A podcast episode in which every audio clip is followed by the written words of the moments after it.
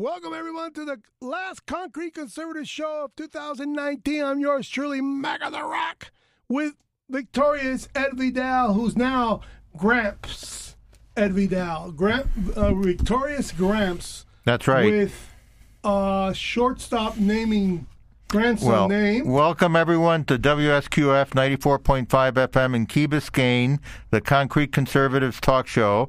And this is Ed Vidal. I will be visiting Manhattan from Thanksgiving through Christmas this year. Uh, we're gonna rent. We've rented an Airbnb, and we're gonna stay with our daughter and her husband and her new son. Named Rory Cullen, a shortstop. R- Rory Cullen. Now, doesn't that sound like a shortstop's name? Absolutely, sounds like so a Boston Red Sox. I'm looking Red forward Sox. to meeting him. No, not a Boston Red Sox. Uh, it's gotta be a I Yankee set or you up. I set you Got to be a Yankee. So we're looking forward to it. It'll be a lot of fun. And and uh, does uh, does your wife say that Rory looks like a Vidal? Looks like no, Cullen? no, he he looks uh, he Like a looks fine. Yeah, He, looks, fine. he looks like a He's short. got ears and eyes. he looks like a shortstop, so he's fine. No, he's good. He's You a. don't know if he looks like a Vidal or he looks like a. Uh, We don't know. We A just log want, for I a just want to know what he believes and how he acts. So that's all I care about. What he looks like is fine. well, it's fine as long as he can memorize law and be another racket busting attorney. No, no, he can be whatever he wants. His father is an MBA Okay. from Stanford. oh my gosh. So, Right. So no, and his uh, his uh, mother is uh, a human HR consultant in New York. It's funny. Both the kids, uh, the mother and the father, work for uh, uh, Silicon Valley startups. The father works for Juul. No way. Yeah. Yep. And they they make a lot of money.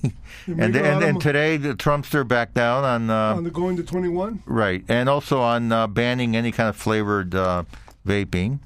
And my daughter works for an HR consulting firm, also based in uh, both both companies are based in Silicon Valley or San Francisco. uh, Ambassador Yovanovitch?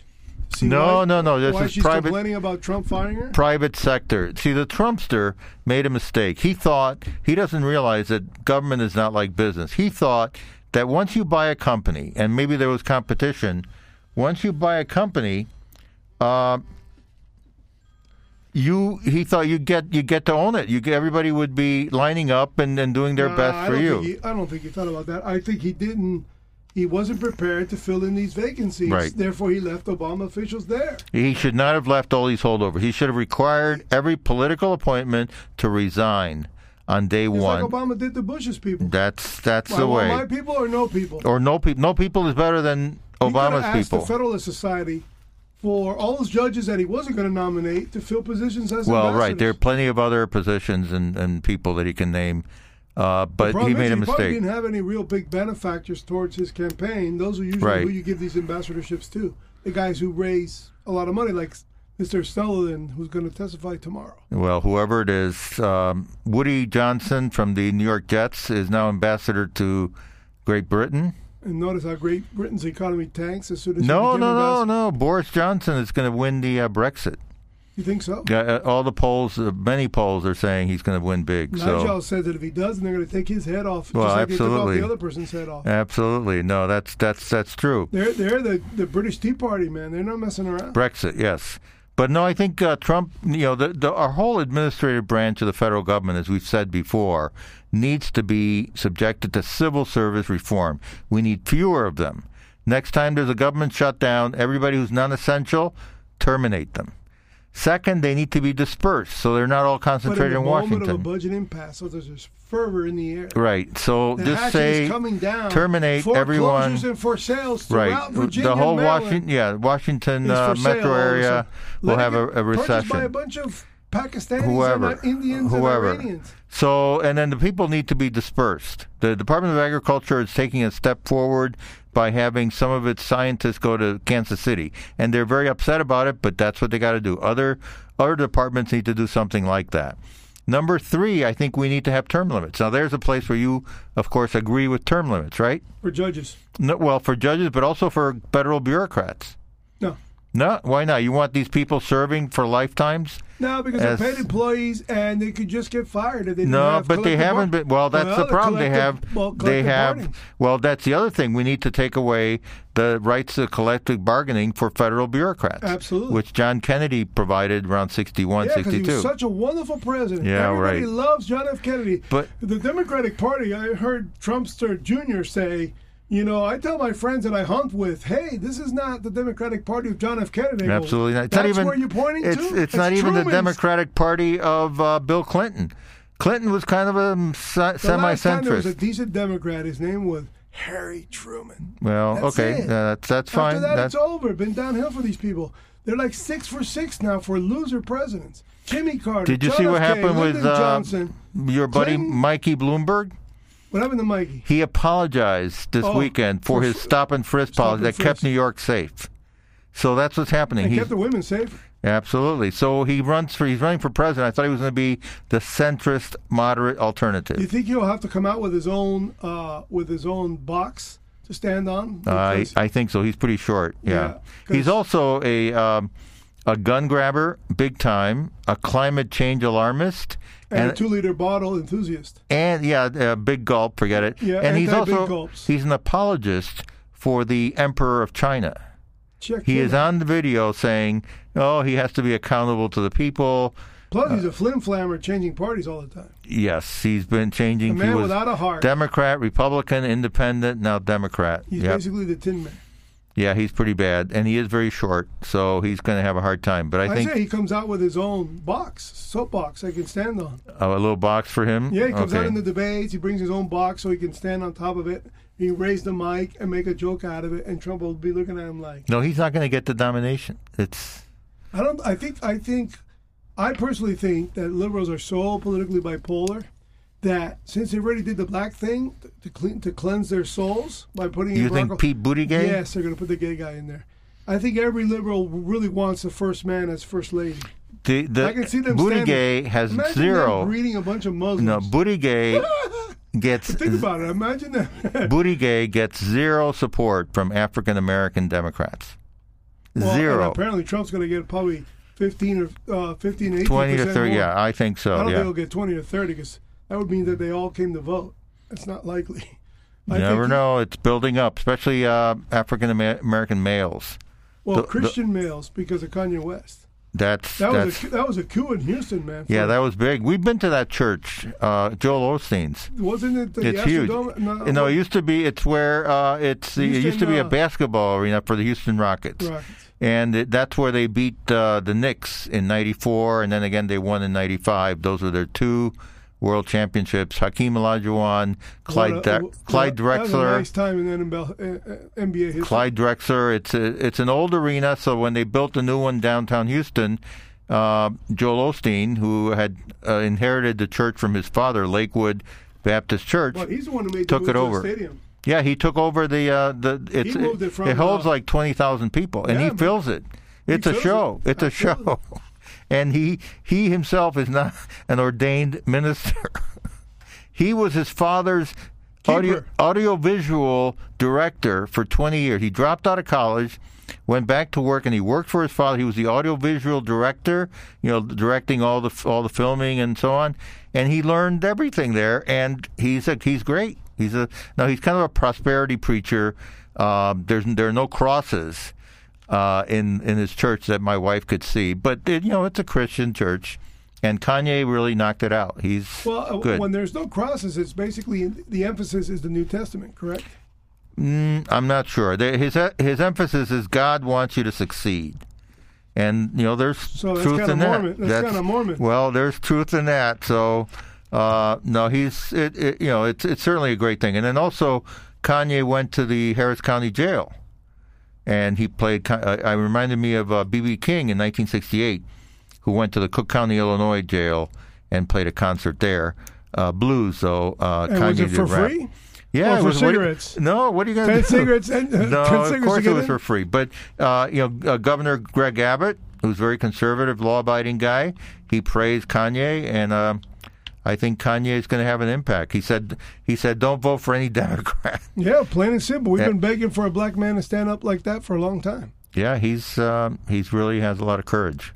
That's good. No, I, I'm don't think so. He's just got a lot of money. No, he has good. Now he's had You sense. can buy courage with that kind of money. Now he has sense. No, Courage is moi. no, no, no. Courage is not something you can Courage buy. is taking on the fourth largest school district with 50 grand. All right, that's you. Yeah, that's All right. me. So today we're going to talk about voter integrity, and that's a big issue down here in South Florida. Well, it is with the Florida Parent and Empowerment Law. There is no voter with, integrity. with all right, there's no voter integrity. So our first host uh, caller will be calling in in about ten after. Logan Churchwell. I know him from Houston. He is the public speak, spokesman for the Public Interest Legal Foundation. He is based in Tampa. The foundation is based in Washington, and they have been looking at the voter registration rolls to see if the right dead people? are in there. Uh, and I think that's very important because I do poll watching on election day. They say in Kentucky But there's a it's too bunch late. of illegals registered. There, that could be. There's Uh, an audio uh, recording of a lady calling into the Kentucky Elections Bureau and saying, "Look, my husband's an illegal and he's registered to vote Right. there, and we live in California. How could there that you be?" go. All right, let's see if Logan's calling in. This is WSQF 94.5, the Concrete Conservative. This is Logan. Please speak up. Hi, how are you doing? How are you today? Am, Good, good. uh, am I speaking to Logan? Yes. Nice to meet you. All right, Logan, this is Ed Vidal. Thank you for calling. Thank you for having me again. Right, so why don't you tell our audience uh, who you're with and what you guys have been up to? I was just giving you a little introduction on voter integrity.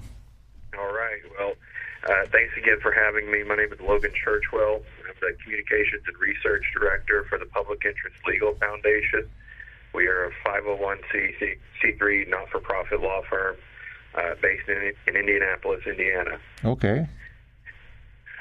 Who's the founder of your uh, foundation? Is that one of the uh, former Department of Justice lawyers? Yes, uh, his name is J. Christian Adams. You Okay. seen him on Fox News. Uh, over the years, he's also a New York Times best-selling author for the book uh, Injustice, which is in bookstores everywhere. Great. All right, get that plug in there. Yeah. Well, uh, so tell us, what do you, uh, what state do you find that had the most controversial voter registrations? Are you guys looking into all 50 states or just on a case by case basis? Well, we wanted to go to the, the state that is ground zero for these issues. Uh, it has been for, you know, going back to the year 2000, really. And of course, that's Florida. I mean, in the years since then, you know, there are close elections and then there are Florida close elections.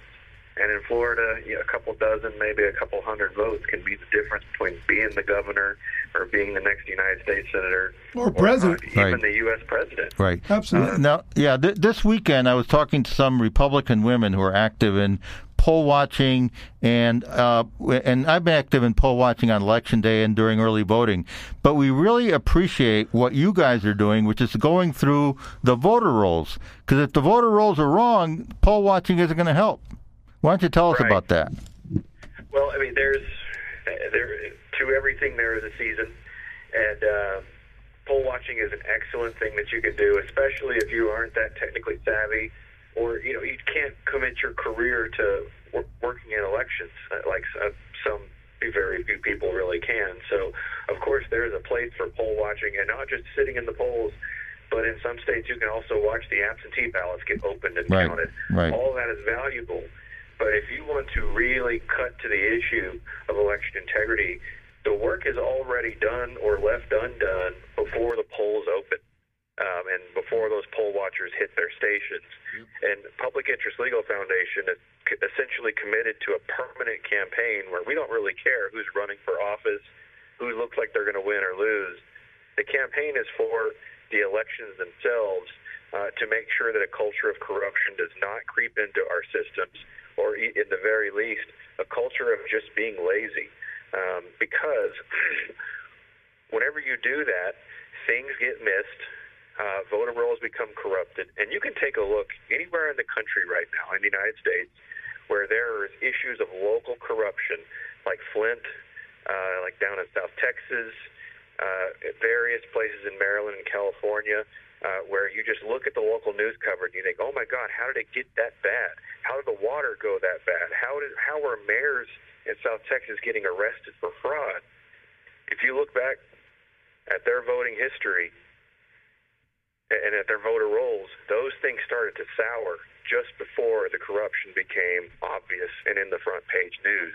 So we have to look at those issues first and foremost uh, to make sure that elections are going to be honest and fair, uh, with integrity, and they're uh, secure from outside attacks. So we started with Florida, uh, with Palm Beach County in particular. Now we're looking across the state of Florida, and we're going to take the show on the road to as many states. can. So, what did you find in Palm Beach County? Well, we found a lot of things. Um, we were particularly concerned that uh, there's there's been multi anytime that there's an election and you have a close election at that, good chance there's going to be recount drama in that state in Florida, and it's probably going to show up uh, in Palm Beach County. And of course, it, it did in 2018, and it has in, two, in the year 2000 as well. So uh, we started with Palm Beach because uh, what's unique about Florida, and a lot of people don't know this, is not many places in the country can a governor call up the, the county election supervisor or whatever they're called in that given state Yep. and say you're fired. That, that's kind of unique in Florida. So we kind So of why? Why? that- Excuse me. Uh, that, if it's so unique, why is it that we had such a difficulty firing the Broward County Mrs. Sw- Because uh, they didn't Snipes? want to fire a black woman. Rick Scott didn't want to fire a black woman before he ran for the Senate. My God, is he that spineless or That what? was him. A total lack of character. That's our reading. Don't blame Logan for that. well, here's the issue. Yes, there's there's been supervisors throughout the state over the years that have had uh, drama surrounding their office. Supervisor, um, the supervisor in Broward County had been sued for voter roll issues in the past, and Supervisor Bucher uh, was very much of the mind that it was her way or the highway. She did not care what the governor had to say, what the Secretary of State had to say, no matter who they were. You know, she was boss, and um, that mindset translated into this kind of recount drama that we saw most recently in 2018. And when we decided to crack open her books, which is essentially what public interest legal does, is we we pick a jurisdiction and say, okay, we're going to leverage all of the state and federal laws that allow us access to the back rooms of the voter registration office and look at all of the good stuff. It's amazing what any of us, you or I, what kind of powers we have whenever we want to see an election record. I mean, I can go into any election office in the United States and I can put my own hands on a given person's voter registration application. You can too. I mean, that's how strong the laws are. So uh, we did that. We went into Palm Beach County and we wanted to see every single time, for example, that a non-U.S. citizen called the office, Palm Beach County, and said, "Guys, I made a mistake. I'm registered to vote. I'm a green card holder. I am not a U.S. citizen, but I want to become a U.S. citizen. And in order for that to even have, have a chance of even happening and me not get deported, you've got to cancel my voter registration record. And a record of said cancellation is created. Mm-hmm. And guess what? You or I can go see that record. We can uh-huh. see the name of the person. We can see when they contacted. We can see uh, a lot of these times these folks write letters explaining their mistake. They have to create a paper trail and show remorse that, that so immigration can see that. All that's visible to you or I or anyone. So we were able to collect data like that, but uh, the bulk of our findings were focused on the voter roll itself, the people that are registered to vote.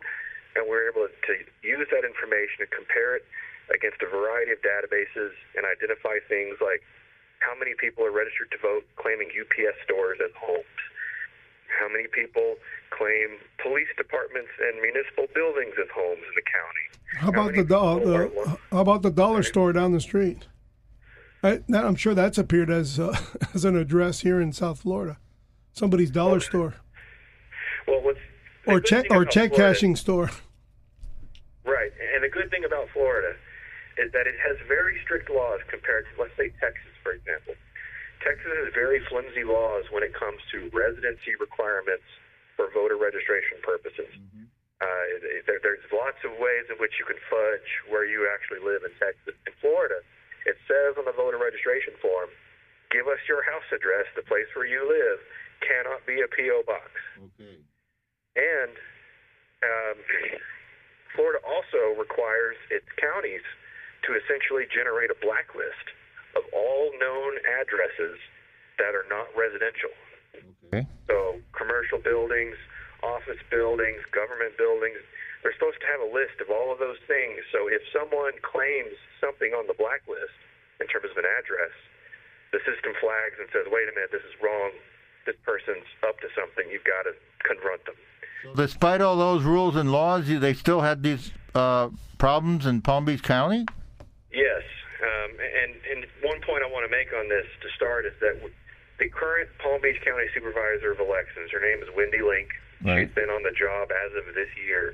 Uh, she was put there uh, by Governor Ron DeSantis. One of the first things he did as governor uh, was get rid of Susan Bucher and put Wendy Link in, her, in that place. This report has nothing to do with Wendy Link uh, and her office. These are all issues that she inherited 100%. And what we one of the main findings that we presented to her office, and she was very gracious and had an open door and promised to dive into everything that we showed her according to the laws because there's ways to process these findings that have to be done according to Florida law.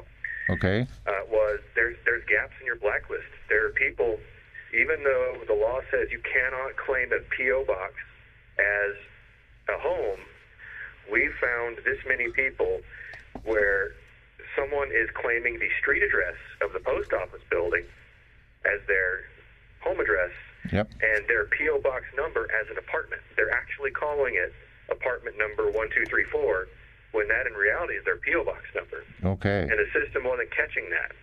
So you have people registering at gas stations, claiming uh, municipal buildings as homes, uh, finding a way around the PO box number uh, system.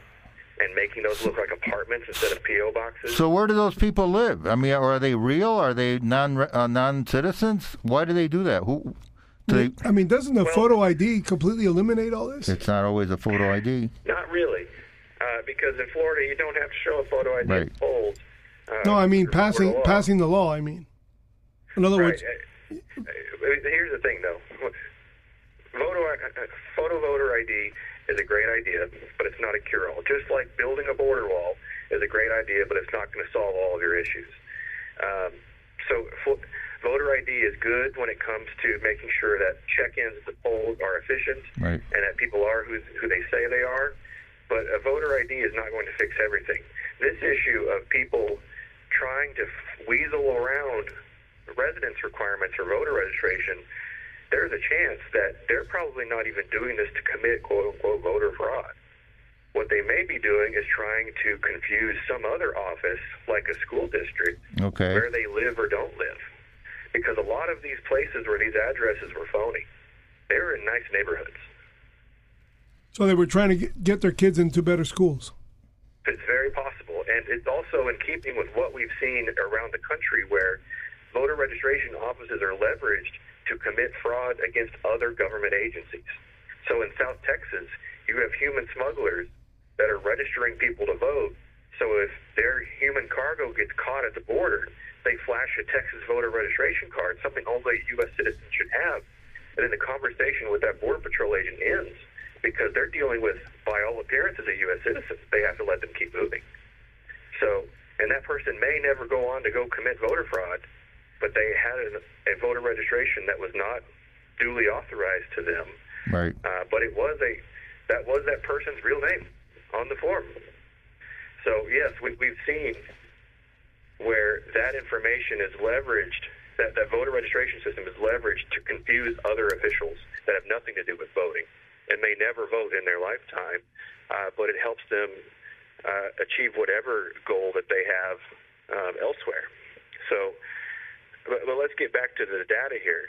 You have con- issues over the voter registration office accepting addresses that it shouldn't.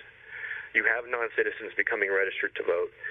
The largest piece of our findings, however, were people that were registered to vote in Palm Beach County and somewhere else at the same time. Some of them were voting. So we always hear about the snowbird vote in Florida, right? Yep. Uh, every every two years, the snowbirds come to nest Right. in, in November of an election year, uh, and, and that's true. It is very much true over a dozen states. So basically, they're voting twice in two different states. Yep. That's correct. They they are casting an absentee ballot in one state and they're showing up in person in another, or they're casting two absentee ballots because absentee balloting is getting so popular and it requires less effort physically moving around. So, uh, yes, it, it is very true that snowbirds come to Florida and they vote, and they vote twice. Now, isn't there isn't there something you all can do as as a legal foundation to bring a case to the Supreme Court to just create a Roe uh, versus Wade kind of case for photo require photo ID uh, nationwide? Because we're gonna we're gonna lose our country just because people are not going to trust the voting. the solution to this this double voting issue, for example, uh, because it's not just double voting; it's also double registration. You have to be registered twice in order to vote twice. Yep. And though we found hundreds of cases of double voting, we've got over tens of thousands of cases of double registration. Uh, major clusters of the, uh, clusters of those in the northeastern corridor alone, uh, but also people in Texas and all the way out on the west coast. The, the solution here isn't so much a voter ID issue, but it's making sure that Florida is in communication with other states. Because up until this year, in 2019, Florida was not, it was operating on an island. It was not talking to any other state and taking information to see that, for example, someone moves from New York to Palm Beach County. They, Florida officials, up until this year, were not talking to anyone in New York State to see that, you know, Logan Churchwell just moved And rescinded his right to vote in New York. Right. So New York needs to know it so they can get rid of him in New York, but they can keep him in Florida. Now, have all the Well, states Florida- been have all the states been willing to volunteer for this? Because I remember uh, a year or two ago, Chris Kobach was leading a commission, and uh, they found that some states were really not willing to cooperate. Right. Uh, so you had a majority of U.S. states in the Kansas Consortium, is what it was called. It, did, it had a couple of different names: the Kansas Cross Check, Right. the Kansas Consortium, or just Cross Check. But it was Chris Kobach's system Okay. that he really built. He didn't start it, but he really expanded it and took it to the majority of states. That um, paused somewhere in the early 2017. Uh, they stopped processing data, and to to answer that demand, uh, Pew Research operated its own system Okay. called ERIC, the Okay. Electronic Registration Information Center. And what that does, um, instead of states communicating with each other directly, and Mhm. it's all a government process, Right. Pew starts a nonprofit Okay. and says, okay, states, if you pay dues to this nonprofit, tens of thousands of dollars a year, and you give us all of your voter data and all of your driver's license information, we will do what CrossCheck either was doing for you or you never agreed to with them in the first place. Okay. Um, but you just have to pay us for it. Oh. And there were other strings attached, but they were promising the same thing and, and way more accurate. And I understand that uh, they've done it. Uh, Florida has signed up for that for ERIC. They did. So they they agreed to join some time ago, and it wasn't until this year that uh, they actually committed fully, signed all the paperwork, and, join the collective there. Okay. But before they did that, uh, the the reason that they did that is they saw our Palm Beach County information. We Okay. showed it to the county. We took meetings with the Secretary of State's office, and we essentially said, "Look, there's value in you collaborating with other states." Yep. because here's what you find when you compare just Palm Beach County against just New York State or the state of Pennsylvania, uh, some of these states uh, in the northeastern corridor where you have a lot of people coming and going from, uh, relocating from. There's value in this. We're not telling you that ERIC is the best way. We're, we're just not going to pick and choose for you. But you've got to be talking to someone somehow because this problem's only going to get worse. Florida's only going to grow. Right. Okay, how about this other issue that recently there was a statewide vote that obligated Dade County to elect their voter, uh, their elections uh, uh, supervisor. Supervisor of elections. and we were we were probably the only county that had it right, appointed by our mayor, meaning skin in the game. the county executive. Yeah. Yeah, But by by voting in our town, in this town that has so much immigration and so many uh, small pockets of minorities within minorities, because we actually we're all minority in terms of Latino, but among minorities we're very different voters. You know, Colombians, Nicaraguans, Cubans. Uh, I, I find it really odd that the state can force us to have to elect our county sup- uh, election supervisor. I find it kind of appalling. And is anybody Every other county does it. so? The, but if everybody's thinking the same, somebody's not thinking, and that's No. always the theory. So, is there? You think there's an appeal on Dade County's? Can Dade County appeal that decision, even though it was a statewide vote? Look, when it comes to selecting your election officials, Florida has a, pretty solid system compared to other states uh, because in take Texas for example, depending on which county you live in, the, just where, the county itself, where you live, determines whether you get to pick your election officials or not. Uh, so if you live in Harris County, which is Houston, you get to elect your election officials that are going to take care of you for the next four years. They run on four-year cycles. If you live in Dallas, Texas, you don't get that vote. The county commissioners pick that for you. So, sure, Florida may have good or bad uh, candidates for voter registration for uh, to run the supervisor of elections office.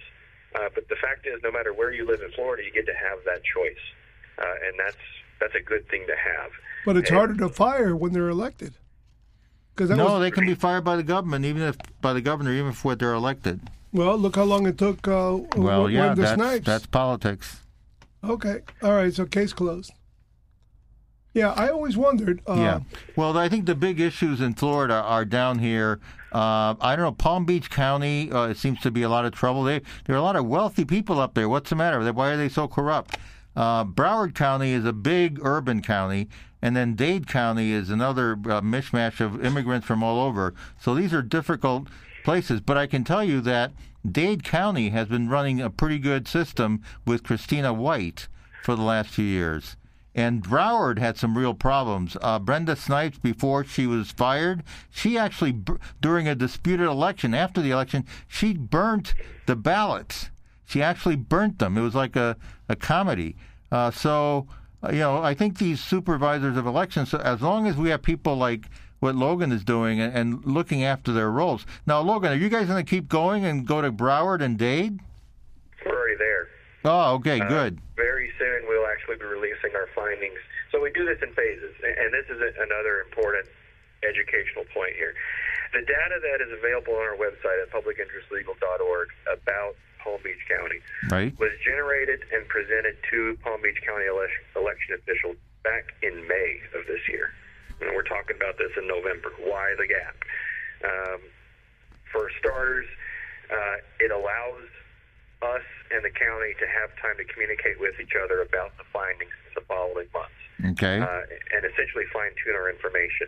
And also, uh, just in case, and it didn't happen, uh, but just in case there, there was some kind of glitch in the data that was provided to us by the state, and they were able to say, well, wait a minute, we gave you corrupted data that you processed. Here's why you're seeing all these funky findings.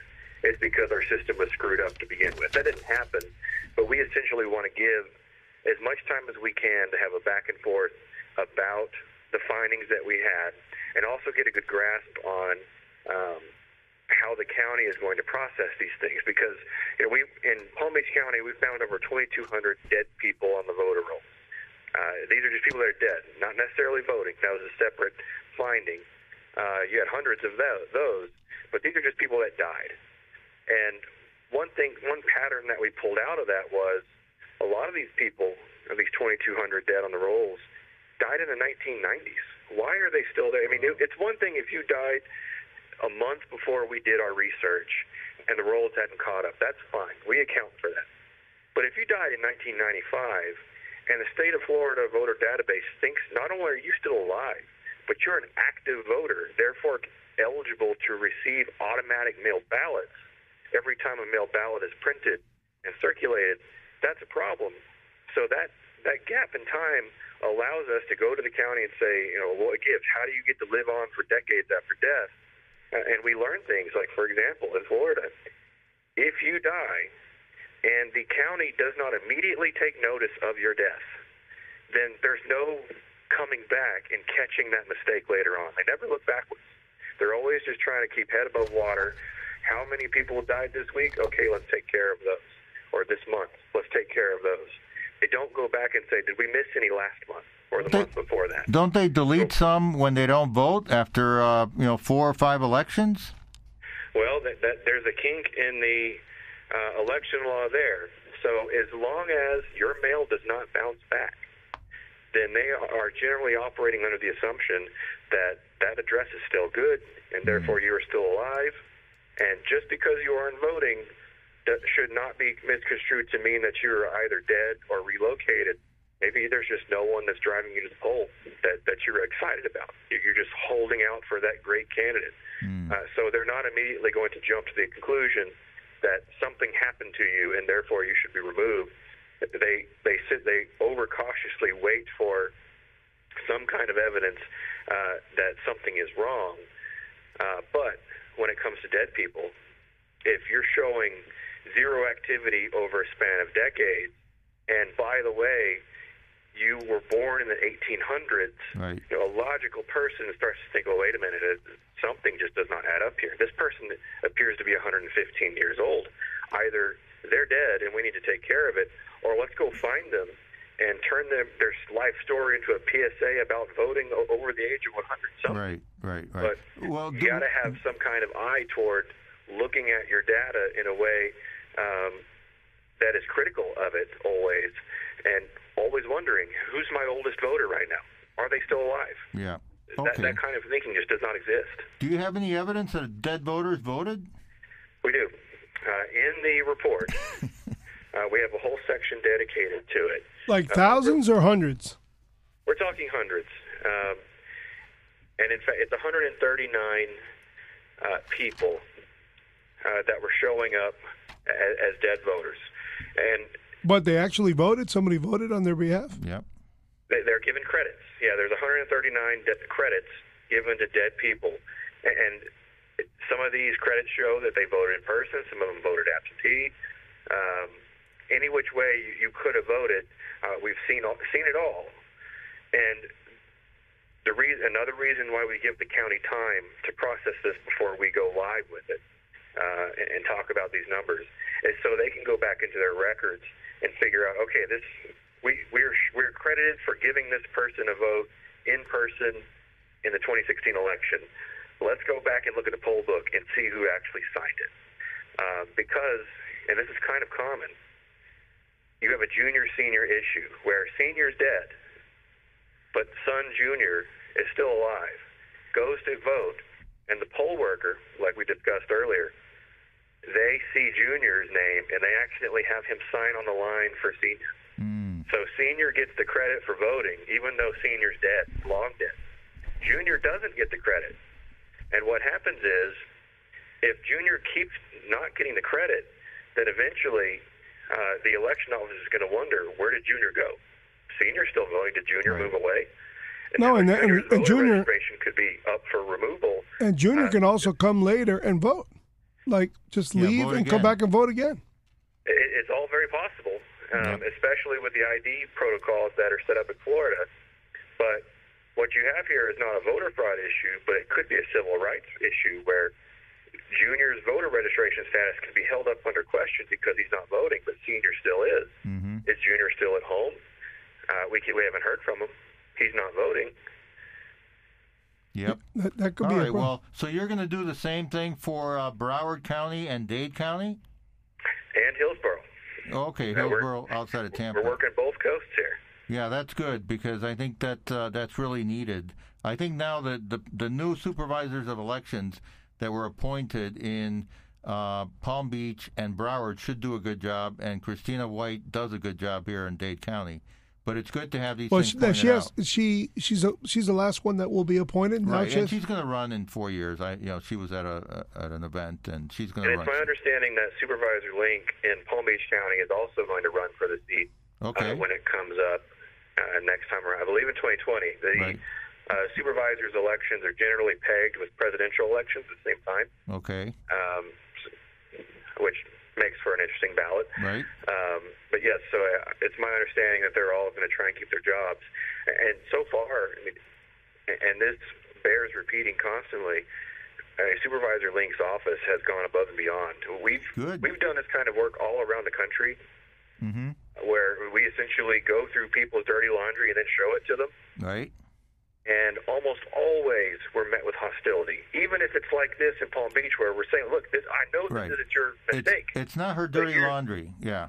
Right. Here's here's ideas for how you can hit the ground running, though, because you were brought in to be a reformer. Yep. Here's some reform ideas. Even right, when well, that's the case. yeah. Well, I want to see the response. I want to see the response in Broward County. Well, uh, we have seen uh, in the conversations that we've had with Broward County, they've, they've all been helpful. Okay, Uh, any information that we've asked for, I mean, it's a completely new day. Right. When it comes to Broward County and Palm Beach County, it is a night and day difference when it Yeah. comes to, Well, for starters, which is with customer service, because so much of this is just customer service. right. If you have an issue and you present it to them and it makes sense, then you, you're owed an answer. Yeah, I think that's something you- that something you say something. I've seen Christina White is generally very responsive here in Dade County, so I'm sure she'll be good. Well, this weekend I was talking to some Federated Republican women who are active in poll watching and also uh, recounts, and one of them said that uh, DeSantis and uh, uh, Governor. um Scott were able to win their elections because they had enough money to hire lawyers to look up the recount and challenge uh, late votes because both Palm Beach and Broward County uh, turned in their returns late.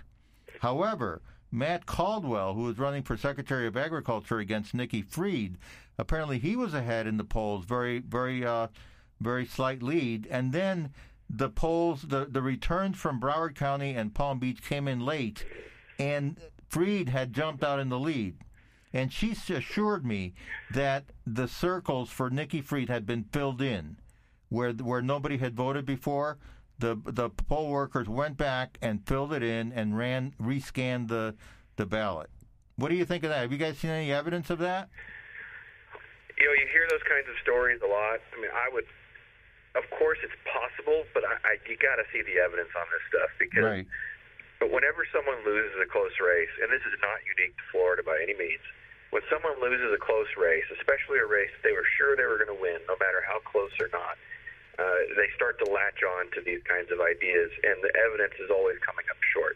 Right. However, you there, and this is my nonpartisan advice for any candidate anywhere in the country. Yep. When you're going into an election and you that your internal numbers start telling you it's going to be a squeaker, and it could be a squeaker in either direction, Right. you need to start investing just as much as you would in get out the vote or buying radio ads or all that.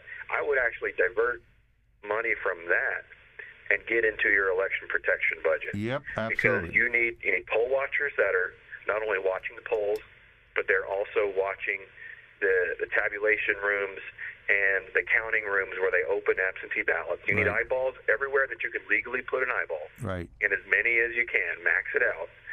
Uh, you also need election lawyers, Right. um, and it's not a huge practice, but they are out there, Yep. and you need them before you need them. Right. Before you got to go them ready. haywire. You got to have them ready. Especially Uh, the, because some some candidates get that. yep. Uh, it, if you look at the 2018 election in Florida, uh, you had a character named Marc Elias, who is a Democratic Party election super lawyer. yep. He was there before things went haywire. And it wasn't until the aftermath of the election where the Republicans started saying, oh, we're bringing this guy down. Right. He's on his way. The cavalry's coming. Well, guess what? You know, the- the Republicans can send the cavalry down to Florida, but the Democrats have the advanced ground troops. Right. They, they were already there. Right. So No- it doesn't really matter what you're running for, uh, but just as important as getting your name out there in the news and on the radio and moving bodies to the polls, Yep. you need to have you need to be maximizing everything you can do to monitor the election process itself. Because if you don't show up, then you're not going to have that evidence that you can use of people were filling in ballots Yep. when they Absolutely. shouldn't have. Yep. If you don't have those eyeballs, you're never going to have a chance at that evidence. Yeah, and whenever- it doesn't matter whether it's true or not. You don't have the evidence. Go Whenever- home, you lost. Whenever we talk to Republican and conservative activists here in Dade County, we always say, first thing you can, best thing you can do is become a poll worker. So you're inside and you're watching everything and you're getting paid. It's not a big amount. Second thing is to be a stationary poll watcher, where you're sitting there uh, watching uh, from from the opening to the close. And the third thing is uh, us uh, super lawyers who are going from one trouble spot to another, putting out fires. But I think the person inside can have the most effect just by watching, uh, and and they know what's going on. So that that's the way to do it. It's an incredibly important point because, and I promise you, like, as serious as a heart attack, this will happen next year. Oh, sure. It happens every presidential election year. Someone's going to pop up and say, I'm going to get an army of poll watchers with video cameras, and we're going to be on the lookout in the parking lots for any funny business. Right. Uh, that happens all the time, and guess what? None of that information that you may capture is admissible because you're you're standing outside of the poll watcher and poll worker system. You're trying to create a shortcut around it and get you know tantalizing evidence to show that the election is rigged. The problem is though, if you are not playing by the rules to get into the polling place and gather evidence as a poll work per, poll worker slash poll watcher, then you're wasting your time and Right. you're wasting anyone's hope in you protecting that election. So yeah, it is a very important point.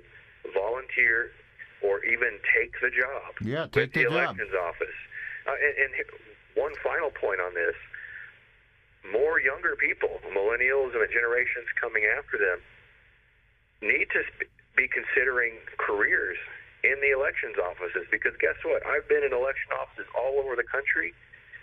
There are people working those jobs that probably would not make middle management at a Walmart supercenter Yep. but there they are in an election office. Uh, they don't have college degrees. Uh, they don't have any kind of specific technical training. A lot of this, to be fair, is on the job learning. Yeah. But you just don't have bright folks working for these jobs, and they're not bad paying jobs. Yep. I mean, it, if you've got a college degree and no work experience, and you're looking at a forty-eight thousand dollars starting salary, that's not too bad. Yep. Yeah, maybe you need a roommate, but yeah, we definitely need more people that are choosing elections not as a volunteer role in high season, but as a career as well. Right. Absolutely. Or not even as a career. I mean, it doesn't have to be full time, but it be a worker during the polling season. But that's good. You got to be inside. Right. You got to play by the rules. You got to be in the room. If you're not, you're wasting your time and everyone's hope in you doing the right thing. Well, we hear you. So uh, thank you very much for your call. That's uh, I think our uh, I think this is one of those um, one of these uh, recordings that we need to spread around. Once uh, we Absolutely. we could post uh, the recording of this interview. Um, WSQFradio.com forward slash live under the Concrete Conservative tab. And you can share it there. It's got a tab there for you to embed it. You can embed it on your website or you can actually just move it around in your email. And I thank you very much. Thank you, Logan. Thank you for having me. Y'all have a good one. Thank Take you. care. All right. So there you have it. Uh, we're not in the clear here in Florida. There might be another hanging No, but- Chad waiting yeah, for us. absolutely. But there, there, I know there's a, there's been big been big improvements since 2000. Yeah, Uh, the it's all on a computer now. Well, no, no, no. The optical Big scanning deal. is better than punching chads. That's definitely true. And then optical scanning leaves a record, a paper record. And so, and also, uh, he he noticed that uh, Florida has strict laws on residency requirements. He and I used to live in Houston, and Houston, uh, there's a big problem with people you know, registering at phone booths and, and places like that. It's uh, throughout Texas, they need to clean up their election laws. Uh, one problem that we have is that you don't necessarily need a photo ID. Sometimes, like an electric bill, is enough. Yeah, all that stuff's got to go, man. That's yeah. You, we got to be. Uh, the thing is, how do you down. fight? What I asked, the question had merit. What kind of case is would be all encompassing to be a Uh, landmark no case? Single, there's no single silver bullet. How Uh, can you not have mandatory voter IDs in every single state? It's a it's a state issue. It's not a federal issue. It's Okay, a state so issue. what kind of landmark case can Well, tie them all together? No, the the problem is that the Democrats, and I hate to say it, the Demo- for the Democrats, voter fraud is an election It's an art. tactic. It's not. A, it's a tactic. They intend to do it. They they cut every corner to try to win elections. Just like they're trying to get in illegal aliens to change the American electorate. They are also, you know, trying to help. Once an illegal alien has a uh, uh, a, a like in New York, license, they now they have, they uh, have New York once they have a driver's license, it's very hard to stop them from voting. from voting. Absolutely. That's why you know I don't think we should have a national popular vote to elect the president because New York City and California can just load up the national popular vote. And so that's why you really need the, that, that's where you can see the, the value of the electoral college. Have 50 separate elections where you can check. You're more likely to be able to check on people. In uh, in Chicago, they have this municipal ID card. You know that once somebody has that, how are you going to tell them not to vote?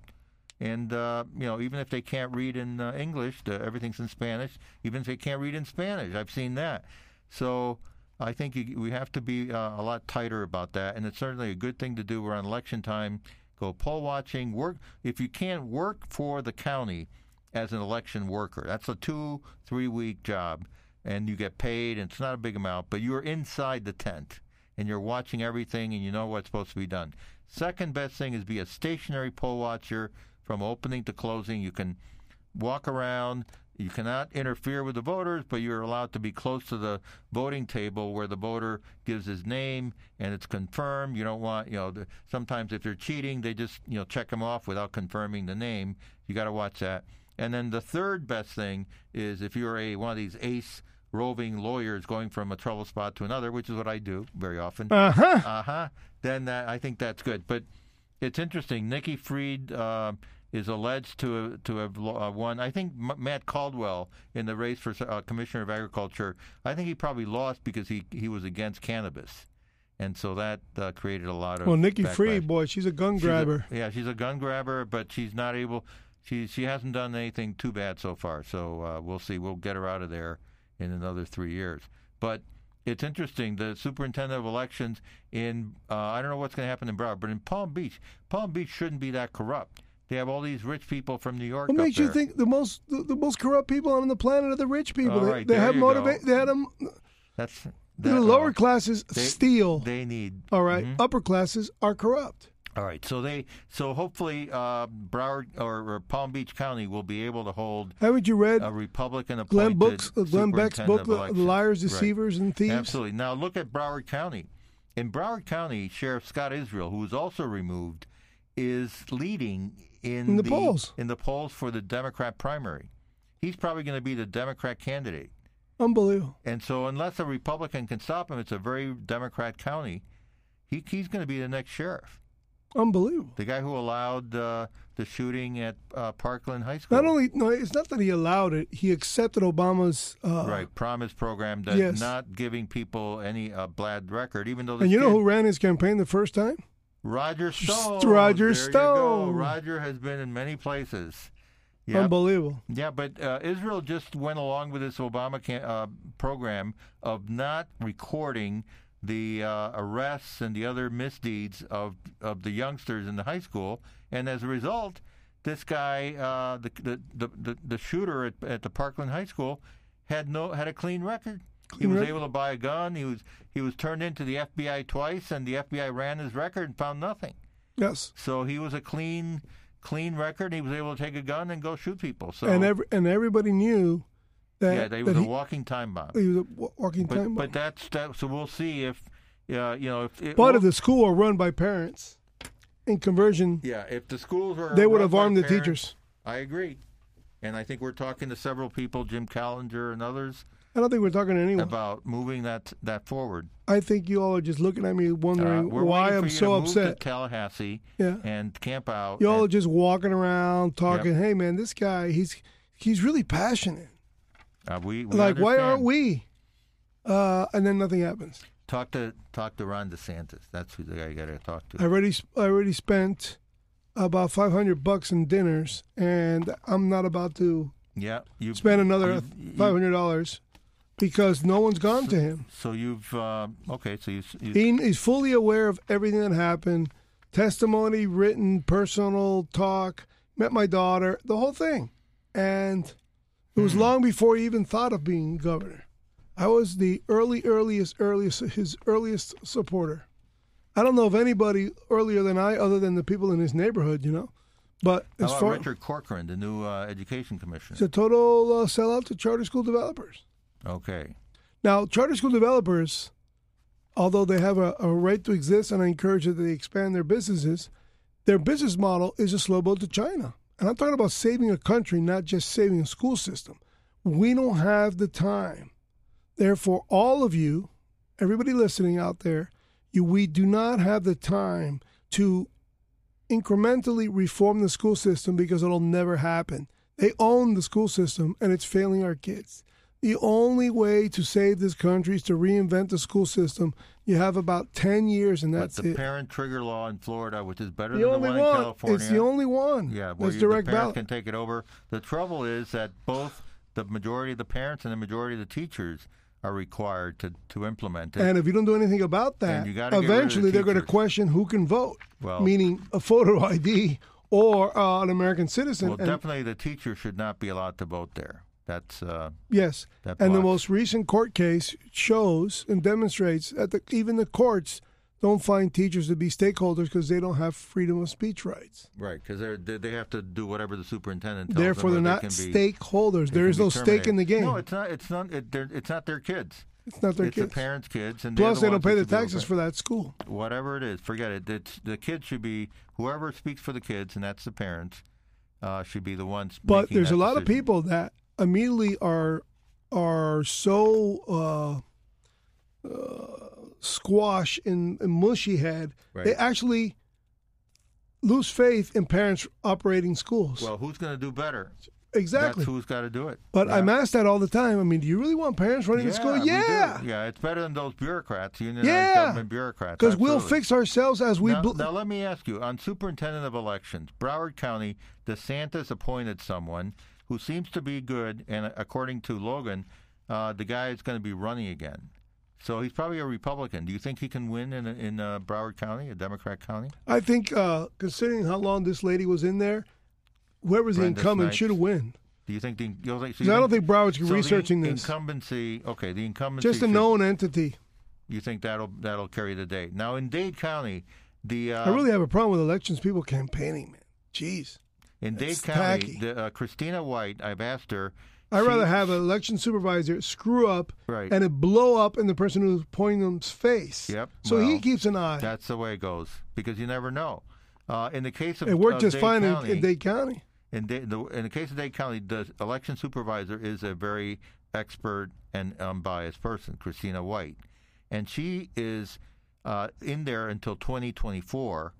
And I, I don't know if Appointed by governor. Appointed no, appointed by the mayor of Dade County. Okay. And so I think she'll be there, and I don't know. I hope she'll run. She didn't. She wouldn't commit. She doesn't have to say anything, but she seems to be a very serious person, and uh, I think uh, Dade County elections run pretty well from what I've seen. There were some problems at the North uh, North Miami City uh, Library. Uh, in the last election, and they ran out of ballots, and she went there and kind of took charge of the situation and got the job done. So she's kind of a can-do uh, Marine Corps uh, attitude. So that's good to see. Is she military background? I don't know. I, I don't know what uh, her background is, but she's a young woman and she's very uh, very proficient at uh, getting these things done. That's all you need. You know, somebody's honest, uh, works through the system. They had run out of ballots at North uh, Miami City Library, and she uh, came in with some more people. They brought in more more more ballots, more people, and moved them through. That's. a I, I big mean, I had a friend of mine up in place. Broward who volunteered, and he smells a rat in the actual precinct he was working at. And she, the the the head of her, I don't know the name, but called the cops on the guy, and he was a Republican. For what? uh, because he didn't like he was starting to question why the uh, these box of ballots were being processed through the machine, Ah, okay. and there weren't people that were standing in line or anything. So he questioned, "What's where that box for? from?" Where they come from?" right. She goes, "Sir, you don't have authority to be asking where they come from." Yes, I do. I'm a poll watcher. Yep. And they called the sheriffs and took him out of there. Yeah, the sheriff is not. Uh, it, it- Scott Israel. yeah, Scott Israel. You can't trust the sheriff up there either. Yeah, he, they got him out, and uh, he wrote a letter to the effect of what happened. Right. It went unanswered, and he I'm wrote the letter to the supervisor of elections saying, "Hey, I was. I want you to know that I, I want this on Yeah, record no, that I was kicked to- out." You need to call. There's a very active Republican lawyers group here in Dade County. I'm sure there's some in uh, Broward County. That they they can then go to a, a judge and ask for an injunction or something. Well, those votes were counted, and the the sheriffs took them out of there. He- he- Yeah, it's just amazing that uh, DeSantis won, and the same thing with Rick Scott for the Senate. It's a good thing they did. that goes right back to school choice parents. School choice parents elected Ron DeSantis. I agree. And now DeSantis is asking for pay raises. See, he's falling right into the same trap again. The Nobody teachers- cares about the country. They only care about the votes. And the country needs a total reinvention on how it teaches its children. And teachers will do this at a slow pace, but a parent will do this immediately. Right. Why? Because the other parents would, would be Well, breathing down their teachers won't necks. necessarily do it at a slow pace. I'm familiar with the Chicago Public Schools. They just went on strike for two weeks. What a terrible example to children to see a bunch of adults sitting there with absolutely. signs. And, but the other thing is, one of the things they won two things from the mayor, in addition to some extra money. Number one, they're subject to less accountability Hello. under the new mayor, which Rahm Emanuel, for all his warts, had subjected the public school teachers to more accountability. They could be dismissed or super, or uh, disciplined more quickly, more easily. Second, they won a limit on new charter schools, which is bad because charter schools in Chicago and New York are are, are have been making great progress and different. Don't you uh, see that with the system the way it is? Yep. the school districts are more than happy to see charter schools develop and evolve in the natural pace of the business so model. slow, it doesn't matter. It, no, it accommodates the It overcrowding. accommodates their overcrowding. Okay. Yes. Another problem that I found. It doesn't accelerate it. Yeah, a- another problem that I found. So who are we, uh, well, I think our second hour is going to be on healthcare policy and also healthcare business opportunities. So let's. Alan Huber from GOP Made Simple. This is WSQF 94.5. This is the Concrete Conservative. My name is Mac, and you're with Ed Vidal. Who do I have the pleasure to speak with? Hi, this is Alan, your guest, starting in five minutes. Well, guess You're what? You're you're you are now live on Blink Radio Key Biscayne. How are you, Alan? How are you guys? Everything's great. Well, you- uh, apparently uh, Ed says that uh, that we have a career waiting for us in the healthcare business, and that you're going to tell us what's No, the most no, profitable. Tell us how to get the, the best deal on our healthcare policy. Oh, I thought we were going to be able to sell policies here on the air. No. Okay, go ahead, Alan. Yeah, we actually could sell health policies on the air. It's legal. uh, well, the, the first thing that people have to understand is that when President Trump signed the tax law in 2017, it took away the requirement for Americans to buy health insurance. So Yes. now the people have to make a decision do I want to buy insurance or not? 87% of the people that buy their insurance on the government exchange basically getting it free or almost free. But the people that have good incomes, they're the ones that have to make the decision because if somebody is a couple in their uh, 60s in South Florida, they could be looking at between two and three thousand dollars a month in Obamacare premiums, with eight thousand dollar per person deductibles. That's Well, is that's that's what I pay now. All right. That's outrageous. I'm five thousand deductible, and I pay about uh, about twelve hundred dollars a So month. these are cases where they don't. And I have no. nobody I mean, I have children, but they're not under my policy. Nobody gets their health insurance through their employer. Is that right? This is right. This is when people are paying for this themselves. Right. If their income is below ballpark forty thousand dollars, Right. uh, they can get a pretty good subsidy from the federal government. But for a single person, married, we're up about eighty-five, ninety. Once we go above those numbers, then you pay full freight, and you're subsidizing everybody. Mm-hmm. And so the president and the governor combined and said, okay, we want insurance companies. The, the president took the handcuffs off the insurance companies, and the governor and the insurance commissioner, our CFO, said to the companies, go out and be competitive. Uh, which is, remember what Trump ran on. He said if we allow insurance companies to be competitive, they could put together incredible plans.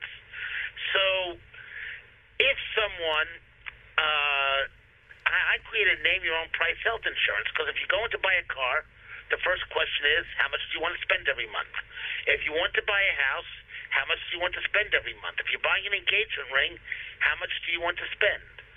Without the mandate that Obama gave us, we now ask the question. I ask the question: How much do you want to spend? And then I put a plan together. So it's not unusual for to have somebody in their mid to late fifties go, I can handle three hundred dollars a month. And so we put a couple of plans together in the three hundred dollar range, uh, and it, it covers a lot. It covers series the, the catastrophic stuff, but it will also pay, as an example, $500 for a diagnostic colonoscopy, $250 for a mammogram. Um, it'll cover another $250 for the preventive uh, How- visit that how about- wellness. How about expensive uh, medicines? Like, for example, I, t- I get Humira. Medicines are a problem. If you're going to have medicines, you have to get on the on the Obamacare plans. Okay. The individual market, basically, we have to take the assumption that people on Obama on the Obamacare plans either getting it for near free or they have no choice. The individuals outside, they're in relatively good health. It doesn't have to be perfect. I one of my columns I wrote was the myth of the pre-existing condition. If you listened to the Obamacare debates, they thought if you had the sniffles, you got turned down for insurance. I just took Yep. a guy today, type 2 diabetes. Yep. No problem. Yep. Type 1 diabetes is a problem. Okay. So we actually, guys, have the best of all worlds right now. If somebody has major issues, uh, and also usually when you have major issues, your income, you know, uh, is lower because just you have you, you can't work full time. Right. Okay, so the whole problem. Market, So after all this dialogue and all this hoopla, the only problem with Obamacare was the mandate. Everything else was fine. I didn't think so. it doesn't matter whether it was fine or not. The reality is, once you give 50% of the people free or almost free insurance, you can't get rid of it. Yes, because now it becomes a Social Security payment. It's an Exactly. entitlement. Once you give somebody, so that's why I tell people, don't argue Obamacare.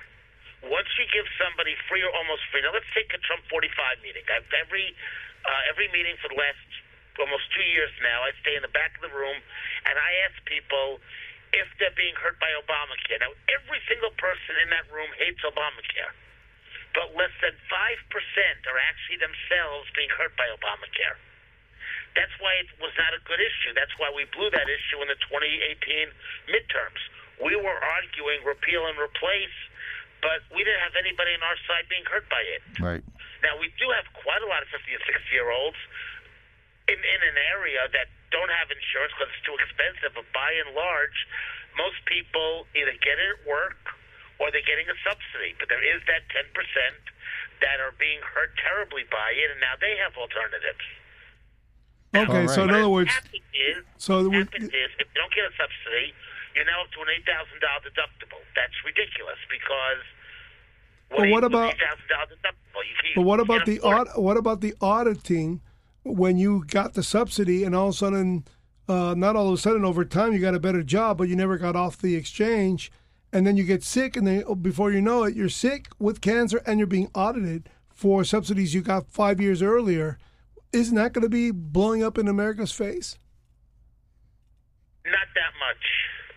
There's not that much People, audit. They, they, believe it or not, they, they, the government put in a bunch of, of rules. Unless your income went up a considerable amount, uh, the IRS is not doing heavy audits. Uh, even for Schedule C people, then they're they're just they're just not doing them. Um, they should. If they would audit, it would make a big difference, but they would get into too much trouble from the Democrats who would hold hearings and stuff. So you're not going to see the average person income goes from forty, thirty-eight thousand to fifty-three thousand, getting a very high audit, which would cause them to pay back eight thousand dollars in Obamacare loans. Remember, it's a loan. Every month you get that that thing, it's a loan, and at the end of the year you have to pay up, or or the government makes it permanent. Uh, I'm not. I'm, I'm not defending Obamacare. I'm just telling you the facts of how few people that we run into every Right. day are being hurt by it. On the other side of the fence, you have the people that will sit there and say, "My friend had diabetes, could not get insurance." I know for 40 years Right. we'd have people we tried to get covered in the state pools. They did not audit the state pools. Now, the disaster in Obamacare, now understand this, it was designed to fail. Right. Obamacare was designed to fail in the in Hillary's second term, which is now going into getting ready to start in a year. We'll be looking at Trump's second term. Right. So it was designed to fail, which is why every Democrat is now in favor of repealing and replacing Obamacare. because they wanted it from day one To get the single payer. to, to, to become the, the bridge to single payer. What they never counted on was Trump actually saving Obamacare. His changes this year, instead of 20, 25% increases, our increases are only 4% nationwide. And what do you what do you do what do you uh what do you credit that to? Trump stabilized the market. The insurance companies aren't stupid. They still see tens of millions of people out there getting a federal subsidy, and they don't want to give that money up. Right. So they have leveled out the market because insurance. Remember, Americans take free money. Absolutely. Insurance companies take free money. Right. And there are tens of billions, if not hundreds of billions, in free subsidies out there that the insurance companies aren't ready to give up. So they will play the game. They will cover people. They will, you know, and then, then when they play the game is they start with the formularies, the drugs. And uh, like Prolia, I'm told only one company in this area will handle Prolia. It's osteoporosis. It's about eighteen hundred dollars a shot twice a year. Uh, so the companies, you know, will will play games with the drugs, which is why this time of year people have to bounce around between insurance companies to find the company with their doctor and their drugs, and the, the, the doctors are jumping off, and the the drug companies are jumping off. All right. So Um, what about what can you So, tell yeah, me? my main thing is to help the people that that are your audience Right. that are you know, in the. I could take a person in their twenties and thirties, and for 110 130 dollars a month, give them relatively good insurance. It's not great, but it's better than nothing. All right. What makes the U.S. Com- uh, it, the U.S. insurance so difficult that no other country understands, guys, is that we bill ten times as much as we expect to pay. So let's say you went in to the hospital for three days. The bill might normally be five thousand dollars. Your insurance company might pay five thousand dollars. But the hospital, if you don't have insurance, will bill you fifty thousand dollars. This is what the president's transparency proposal has been this week. It's all about uh, last week. You know, get rid of Right. the secret pricing with insurance companies. Now, do you know why they send you a bill for fifty thousand dollars when all they really want is five thousand? Well, because they'll negotiate. They'll negotiate. They don't. they- They, they- don't actually negotiate so much. They no, not you with that- the patient, but with the with the insurer. No, they sell it to a credit collection agency. Ah. Okay, for a five thousand dollar bill, the collection agency will give them three thousand, four thousand dollars, and that collection agency has a bounty of fifty thousand dollars they go after you for. So the hospital was made whole by the collection agency. Right. The collection agency is going to go buy the debt for four thousand if the debt is five thousand. They're not stupid. Right. But they'll buy a fifty thousand dollar debt for four thousand. So let me. We're a- the only country in the world that has that stupidity. All right, so let me ask you a couple of things. First, of- um, first of all, it seems to me that if you're under 65, when you might when you might get Medicare, you you have four options for health care. Number one, get it at work. Number two, get it uh, from Obamacare with a subsidy or without a subsidy. That's number three. Number four is to get Medicaid, which is not so great. So. Actually, Did not expand Medicaid. No, the, the, the third option is the private market, the one that I'm, you know, here to. Okay, so about. you go to the uh, private market, and there you can get a subsidy or not. No, no, there's no subsidy on the private market. The subsidy is only on the Obamacare exchange. The Okay. private market is where you say, "This is how much I want to pay. What can we do?" And that's Okay. when we put plans together to match your budget. Okay, Now, how are we able to do that? Because if you're 58 years old, you don't need maternity coverage. right, If you've never had a drink in your life, why are you paying for alcohol rehab? right, Okay, if you don't, if you're not a drug a drug user, you don't take pills because you're holistic. You're not going to start at age 62 taking pills. right. So you're able at that point in your life to say, okay, this is the coverages I need. And most importantly, if you're a Trump supporter, you don't need mental health coverage because Right. you wake up happy every day. Absolutely. The All right. victory! All right, but let me ask you a, a couple of things. Like I take a couple of pills. I forgot their names for heart, uh, uh, high blood pressure, and Those, then those were your Hillary pills. right, and then I I I take um, actually I got high blood pressure during the Obama administration, and then I take Humira for my um, uh, rheumatoid arthritis. So that's pretty expensive. So that, that you're saying that the medicines are make that difficult, right? when the, if you have expensive medicines, uh, then then uh, the insurance companies don't want you uh, as a client because they know they're going to have to pay out. So they actually write the plans that that uh, exclude the very expensive name brand medicines. Now we can do coverages. Uh, if you get, you know, for generic and put it on insurance cards, Sure. there is a lot of options there. Sure. But if you know you need a name brand expensive medicine, and again, expensive is relative. Are we talking Yep. fifty dollars a month, Right. or are we talking fifteen hundred dollars a month? Right. Fifty dollars a month, manageable. We can play with that. Fifteen hundred dollars a month, most likely we're going to be looking at Obamacare. All right. Now, what about when you get to 65? What does Medicare do for you? Medicare is the promise that has been going on since 1964 or so that you will during remember during your lifetime you paid two things you paid for your medical insurance for for today Right. and you paid the Medicare tax and your Social Security tax to take care of you in your old age which we call age 65 Okay. when you reach 65, your health insurance drops from, let's say, $1,000 a month down to approximately $140 a month because now you're on Medicare. Okay. Because you've been paying in and you have this bank account and the contract with the, with the government that said, I am going to pay in over my lifetime, and when I hit retirement age, age 65, the government is going to now take care of my insurance needs for very little money. Okay. $140 a month. Now, remember, the problem with Medicare for All is they want to take get rid of your bank account like it never existed and treat you the same as somebody that never had a bank account. Uh-oh. That's the fallacy in Medicare for All. So Medicare pays to the government, to the providers, to the doctors and the hospitals, the lowest amounts possible. But since almost 90% of the people that are sick are over age 65, Right. um, they have no choice. They they wind up negotiating with the government, or you know, you never see in a hospital other than maternity that says no one over age 65 allowed. That's their bread and butter. So at Medicare, you, your insurance drops, and you have great insurance, and it's the national health insurance program is Medicare. But under age 65 is where all the games get played. Right. Okay. Well, I'm working on it, so Well, come on, Ed, you're a game player. no. It's a, fir- uh, a first-time So- grandpa, so, so, he- yeah. does he get a, a subsidy? Yeah, Thank if you. he's a grandpa, that means you get a, s- he gets a subsidy right away, right? No. No? No, but I have to do something so we don't wreck the country for the kid, right?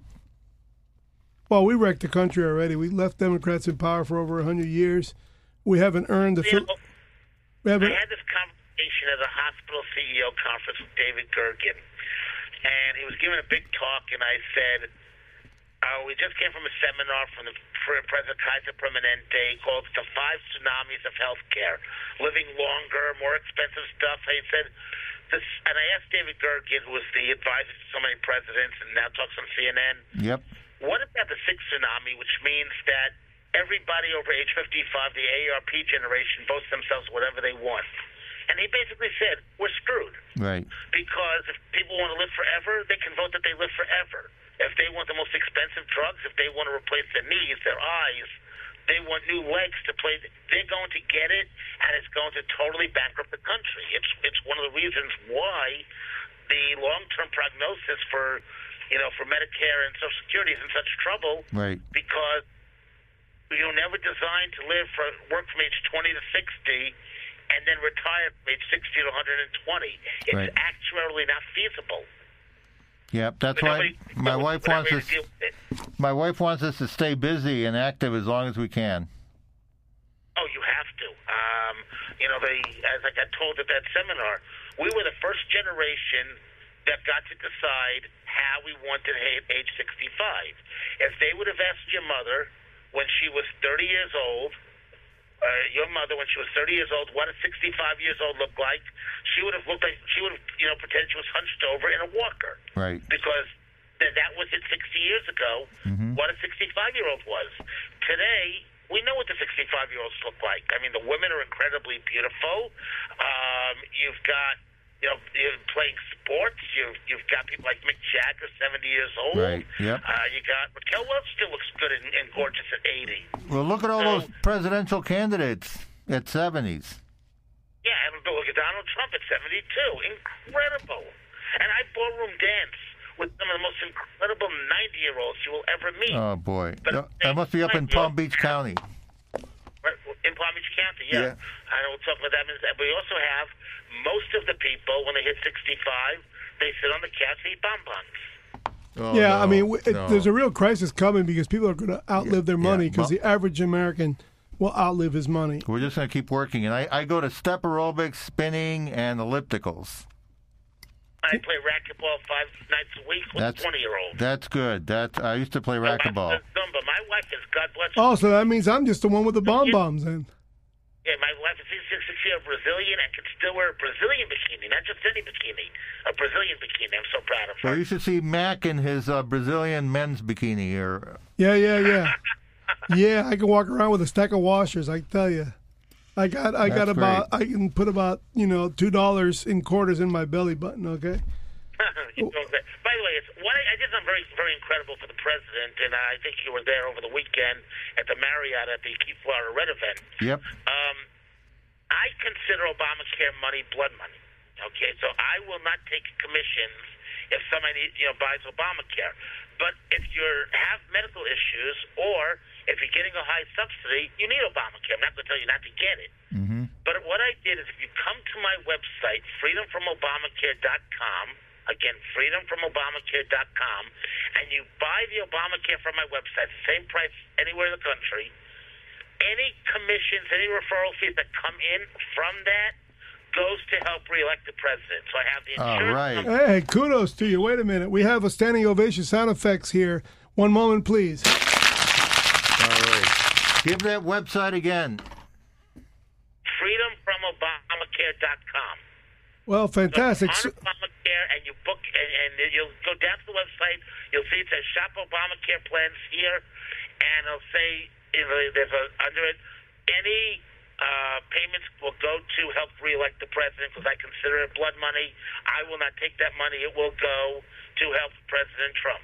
Now, do you Right, think uh, you, you think Obamacare uh, subsidy will eventually uh, bankrupt the country, or it's not? The, the damage isn't that large. Well, what's going to the reason you're seeing the fight in Obamacare is at some point, I don't remember exactly when, the Medicaid moves over to the states. So the red states, Florida, Georgia, Texas, they never expanded Obamacare. Obamacare, Medicaid is your ticking time bomb because it's Right. so expensive. Right. So we didn't expand it. The blue states all expanded Medicaid, figuring that yes, we'll take your money, and then somewhere in the future we'll uh, we'll change the law so that you have to bail us out. Well, they didn't plan on Donald Trump and you know and the Republicans being in control, and so they are dying because they have this ticking Medicaid time bomb, Absolutely. and we don't. So, in other words, states like we- Illinois, New York. So we need to win two more elections. two more elections and the Medicaid time bomb will explode, and that will be, you know, and then, then the reality will set in. And of course, it requires taking back the House. So, Alan, in in summation, what should be the Republican health care strategy for next year, nationwide, fed- at the federal The level? Republican health care strategy is claim victory Okay. and say we have that we we have done with the with the with Democrats that don't want to help the country. We have done everything. If you have a pre-existing condition, you are covered. If you need prescription drugs, you are covered. If you are low income, if you are no income, you're not working, you are covered under Obamacare. We did not take credit. We did not repeal and replace Obamacare. We left it. We, you have not been heard. However, you don't have to pay a $2,500 tax penalty because you choose not to have insurance because you can't afford it. You Right. don't have to buy insurance that you can't afford, and we have now opened up the private market so you have options. Right. Take the win. My uh, my my thing to the Republicans is We have a great situation. If you I, we, I, if you're 60 years old and you can only afford $200 a month, give me a call. Go to freedomfromobamacare.com or 855 561 0500. You will be amazed at what we can do for, you know, two, three hundred dollars a month, and if you're in your twenties, what we can do for a hundred dollars a month. It's incredible. I mean, we can give somebody an accident plan, which means the first ten thousand dollars is covered, except for two fifty deductible per in for an injury, for less than twenty dollars a month. That means if you break your arm, you're going skiing, you're you're you know you you uh you trip, you fall, you get an insect bite. Okay, you need stitches. Your maximum out of pocket is two hundred and fifty dollars for twenty bucks a month. That's incredible. Wow, Matt Matt could have used that. He got yeah, bit by his dog. uh, I- yeah, man. I was. Uh, Yeah, dog bite, all the little stuff. You know, because what that happens cost me is- five thousand bucks. Yeah. So we would have your your total out of pocket would have been two fifty, and if I would have combined that plan with one of my other plans, so now for let's say you're you're 22 years old, 28 years old, for 120 dollars, and you went to the you know you would have had it all covered, and Un- probably put some money in your pocket. By the way, I don't have time to go into it, and it doesn't work with that charts and stuff. But if you have serious injuries, we can put thousands of dollars and tens of thousands of dollars in your pocket by combining the plans against each other. All you do is you get a plan that does not have what's called the coordination of benefit clause, and they pay against each other, and it's 100% legal. All right. That, that that that that's for another day, right? Or does it need more explanation? Because uh, I kind of That that needs much more explanation. Remember, okay, if you get a cancer diagnosis, it's not just the medical bill. Your entire life just changed. Or what about, okay, you know, young people, they worry about things like cancer. They just got a cancer diagnosis because that's their biggest concern, and the insurance company just gave them a check for upon that diagnosis for twenty five thousand dollars. So now they can go to Europe or some other country that has alternatives and try and, and, and, and do what they think is right. And do you know that for a young person that's like fifteen dollars a month for that kind of a coverage? It's incredible what we can get for so little money. yeah. But what are you going to get in Europe for twenty five thousand bucks? You're going to cure your cancer? I don't think so. Well, again, there are a lot of people that have beliefs. If you believe that there are cures that we don't have in the United States, I actually had a girlfriend. Uh, this goes back 40 years ago. 40, I wasn't sure I was my girlfriend at the time.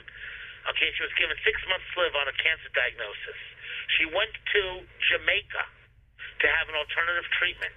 Cannabis. 45 years and two kids later, she is still kicking. Had she stayed in the United States and had traditional cancer treatment, she would have been dead in six months. Wow. Now, I'm not promoting alternative treatment, but because she believed in it and she had it, it worked for her. All so right. if people have a belief, you give them the ability to try their belief. And by the way, belief is 50% of the of the ga- of the way to get there. And you know that. That's so important to believe in the cure that you're that you're working on. Yeah, yeah. That's all. Hope and hope and change. I thought I thought I turned that one on you. Hope and change. That's all. That's how you cure yourself. Well, thank you very much for the call. I um, it's Thank kind you, of Alan. so we basically uh, we we can say that Trump saved Obamacare. Only on, Saved Obamacare, and we have all sides, sides of options right now. And remember, if Donald Trump does anything good, you'll never hear about it in the mainstream media. Right. oh, that's for sure. Absolutely. Well, thank you. Okay, so you have to assume, as I said, Donald Trump did not take anything away from Obamacare. The rates are level, but he's given people that are not on Obamacare that you know alternatives to save them money and give them the policy that customizes to their need. Remember, if you have a, his, a history of heart attack or a family history of cancer or a family history of stroke, then you want to put a plan together that gives you maximum protection for that one thing. Make, Okay, yeah, it makes doesn't sense. In my case, it's diabetes. You want to right. You want to double and triple up on the thing that concerns you the most. Obamacare was one size fits all. Now, guys, I am six foot one, two hundred and something pounds, and I'm going to tell you that what fits my wife, who wears a Brazilian bikini, and what fits me is not the same size. Yeah, one really. size does not fit all in healthcare, and that was the fallacy of Obamacare. Yeah. Obamacare. And you don't need uh, any baby uh, coverage, right? Or Uh, mammogram. Right. You know, you're not going to go into uh, Well, you know, If you're going to have a baby, you're basically go on Obamacare, and the reason is very simple. I ran a maternity center. Nothing, okay, destroys an insurance company as quick as a neonatal ICU bill. all right, yeah. Hospitals will deliver your baby for free if they can stick your baby in NICU for two, three days, because they can run up hundred thousand dollar charge in just a couple of days. Wow. Yeah, the ba- if the baby just has colic. If Yeah. the baby has anything whatsoever, okay, then and no insurance company wants to get stuck. That is why they even ask a man, "Are you with a woman that's pregnant?" And if the woman's pregnant, they will not write the man because by law the baby's automatically covered. Yep. Unreal. So Well, my my daughter just had a baby. They went in Thursday evening. Baby came out Friday morning. She was home by Sunday Well, they kept her two days. Yeah. That's long. at Columbia University in New York. hmm no, two days is about normal. Okay. Well, congratulations. Thank you very much. Take care. If you have any questions, give me a call. If any of your listeners have any questions, have them call me or send me an email or anything. Yeah, Thank you. repeat. Yeah, repeat your website and your phone number. And your phone number. 855-561-0500. 855-561-0500. Thank All right. you. Thank God you. bless the work you guys do. Thank you, and stay free. Thank you. Bye. That's amazing. You know, I didn't talk to him about this because I don't think any radio station in this country has Because made the statement that. Trump saved, Saved Obamacare. Obamacare. That that, That I can't believe that's come out of my mouth. Well, in a, a convoluted way. But here's what I didn't say because he's not a lawyer. I'm not sure he's ready to discuss this.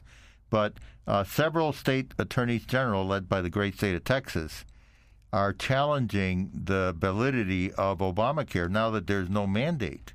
Remember, Chief Justice Roberts upheld Obamacare on the basis that it was a tax. Yes, and it was. And now it's been withdrawn. The tax is gone. So what's he going to say now?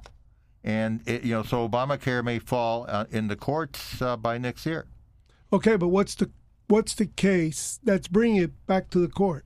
Who's making the? Uh, uh, some states' attorneys general had the case and went through, and they won at the state at the uh, federal uh, district court level. And I know it, it's been argued. It's coming out of the Fifth Circuit, out of Texas, and I think they're. I'm not sure if that was already decided or not. And, and then I'm sure it'll get appealed to the Supreme Court by whichever side loses. And I would think that the Supreme Court would take it because, you know, it's it- Defining moment for no, them. they don't have to. You know, the, every case the Supreme Court takes is up to them. But you know, I think Do they, it's, do it's they actually challenge. vote, or does the majority justice decide what Right. cases they take? You, they vote on whether to take the cases. so they hear preliminary. No, no, no. They just see the, the, the you ask for a writ of certioraris, uh, which is certiorari, which is uh, a request that they listen to you if you lost at the federal appellate level, and then they decide whatever they want. Uh, majority decides. Now, who actually took the mandate out? It was just executive order. It was in the tax law. No, you can't do it by executive order. Oh, it was in the law. it was in the tax reduction. law of 2017, December 2017. It was re- that was what he was telling us about. He's Alan Bucher started by saying the tax law. Uh, you're no longer required to ma- the mandate is out. Yes, yes, yes, yes. It was in the So tax we'll- law. we'll see, see what what happens, Roberts- America, when you leave Democrats and you give them back the House? You make a Absolutely mess out of this place. Look what's happened. Well- and you Republicans who retired, your 46 numbnuts who retired Well, in we didn't to 2018, vote 'cause they were so kiss my, you know what? Because you're the reason why we have so much crap going on. A lot of them Because you didn't show up to vote. Didn't, as incumbents, didn't run again. And now another 30 of you are also, except for That's Mr. Steve King of New York. You're happy to see him go. I'm happy to see him kiss his grits goodbye. I don't know if it's Steve King, but it's King something. Uh, yeah, I know what you mean. A I think it is Steve King. Or is that the guy from Maine? Yeah, the No. Steve, Steve. Yeah, I don't know. I get their name mixed up, but you're right. There are a lot of Republicans You guys suck. There are a lot of good. Incumbents No, and not running well, again. What's wrong with you people? No, no, no. That's fine. I, I think that there. I've been looking into that. There are a lot of good young Republicans that are running again in uh, formerly red districts or in purple districts. There are 31 districts that Trump won that are held by Democrat congressmen, and that's where you're you're going to see a lot.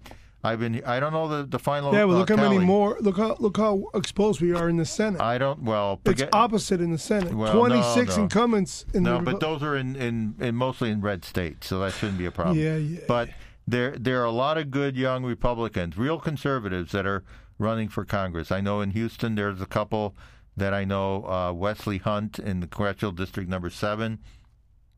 That was held by Republicans since uh, George Bush in the 60s, and uh, a Democrat won it. I think in the 2018 midterm, a lot of Republicans were kind of timid. They lost their enthusiasm. Trump was under a cloud with all this Russia collusion That baloney. is so malarkey. But that's how it That's works. lame. That's why we got to get people excited to go out there and vote. Come on. No It was- Republican, even in 2018, thought that Trump was in any kind of trouble. A lot of Republicans Oh, stayed come home. on. Not that- one the of- guys who resigned. I mean, Paul Ryan, he thought Trump was going to be gone by August of the first year. In the case of Paul Ryan, That's got- there are a lot of Paul Ryans. come on, he got six or eight million bucks. He walked. He- Same like with Jason Chaffetz, he walked away with two or three million. They all do. You mean to join Fox? yeah. Yeah, that's part of it. and yeah. Paul Ryan got his eight million on the stock and a stock. Uh, uh, well, that's part of it. He's a member of the board now, board of directors. So yeah, I understand. yeah, but man, they all take money so we'll, we'll see. Well, that's why it's a good opportunity for young conservative Republicans. and what do you want to do? Make it worse by term limiting them? Absolutely. Come on, After ten give years, you- five terms. Yeah, the congressman Yeah. immediately goes, "It's time to pay me, guys." Yeah, no, no. That's like telling that's like telling uh, the Iraqi terrorists, "Hey, we're going to be out of here in December of 2020." So they just wait to 2020. You're telling a congressman, "Hey, man, the guy's termed out. We have to pay him now," and that's it. He gets to leave office based on a term limit, not on a Right. defeat, and the truth never comes out ever. No? Oh my God, term limits is a disaster in so many in so many ways, because these guys have to be held to the their feet to the fire, and you just can't not allow a bunch of I can't say this more often. Do you really want the United States government run by a bunch of interns from Georgetown? It, could be worse than the congressman they got now, but it can right. be worse. Can be worse. All right. How many of those young kids, as soon as the incumbent uh, doesn't run again, immediately flock to another legislative office, and they take all that congressman's secrets with them? 'Cause they gotta- Congressman secrets. Yes. What are those? You know what they really thought about this bill and why they voted against it. Uh, maybe I misinformed the congressman and why he voted against it because I misinformed him as his intern. No, no. Okay. Um, so what about here in me South doing Florida? a favor for the other congressman that I'm going to get a job next What- year with because What mine's about not. here in South Florida? Do you, uh, Con- Congressional District 27, do you think Donna Shalala can be defeated? I think so. Yeah. If you, who do you like in the uh, Republican primary? I want Maria Elvira. I really do. Okay. Only because I have access to her. I talk to her. Uh, I can speak to her. Um, She needs to go start wearing a Trump "Make America Great Again." but hat. guess what? She hasn't come into the studio yet. Well, and guess got- who has? Raymond Molina. Raymond Molina is running. Juan Fiol also is uh, out there. Juan, uh, Juan, uh, maybe we got to invite him in here. Uh, maybe I'll have a change of opinion, change of heart. No, I'm not voting in that district anyway, so I'm only What- giving you what's your, who's your congressman? my congressman right now. Uh, is a Democrat, and he's a, a real turkey shooter. Who is that? Uh, who's my congressman? Debbie Wasserman Schultz? No, man, that's way up north. No, I think it's Donna Shalala. Donna Shalala. That's who I'm talking about. District 27. Juan Fiol is running, Raymond Molina, and Maria Elvira Salazar. So we'll see. Wait a second. Yeah. Yeah, I guess it's not Mercosio. Yeah, it's not. It's not Miss Powell.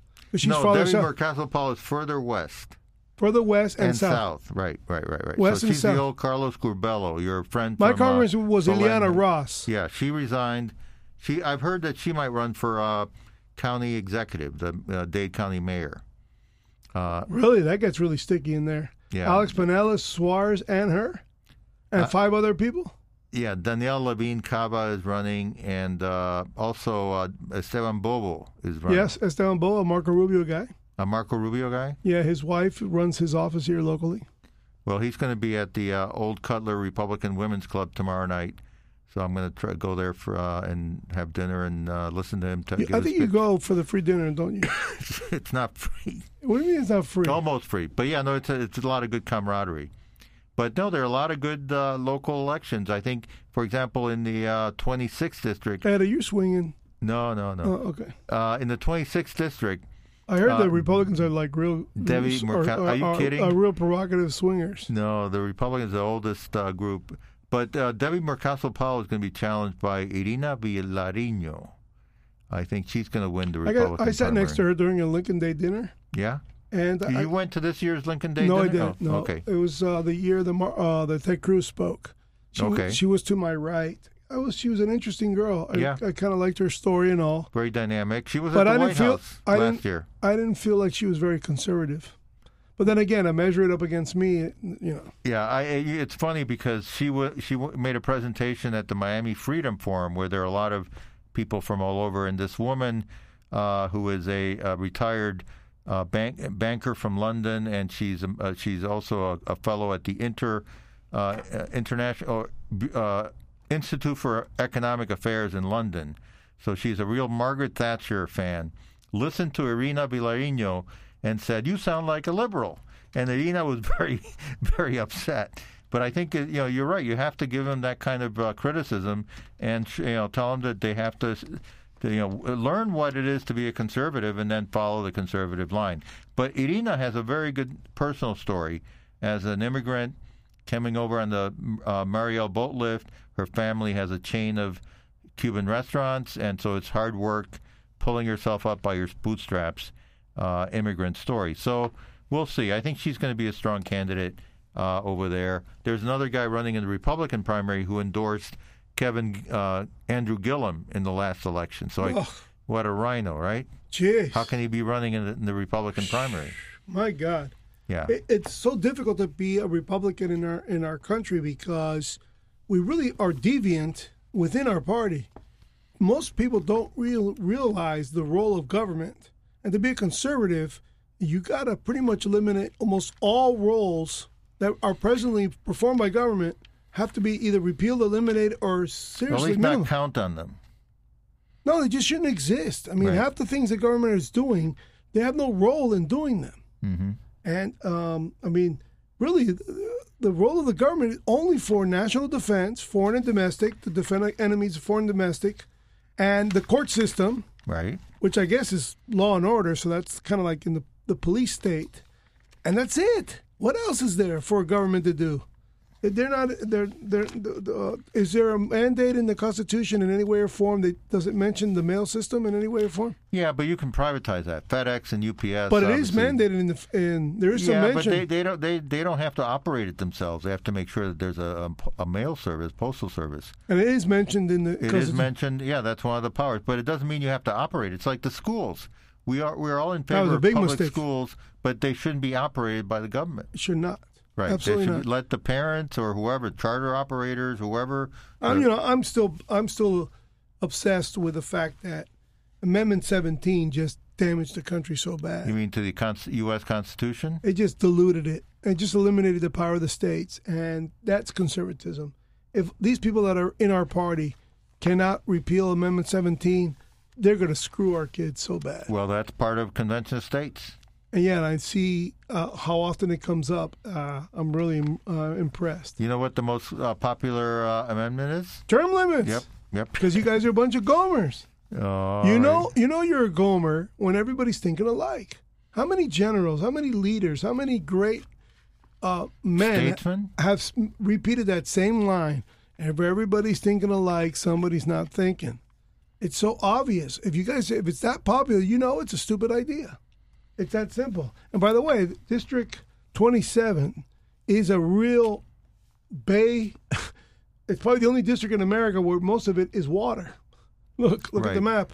I just pulled it up Where is it from? Uh, because it was from, a little bit. I was a little. from Brickell to um, where? Palmetto Bay? It goes almost, almost all of Miami Beach.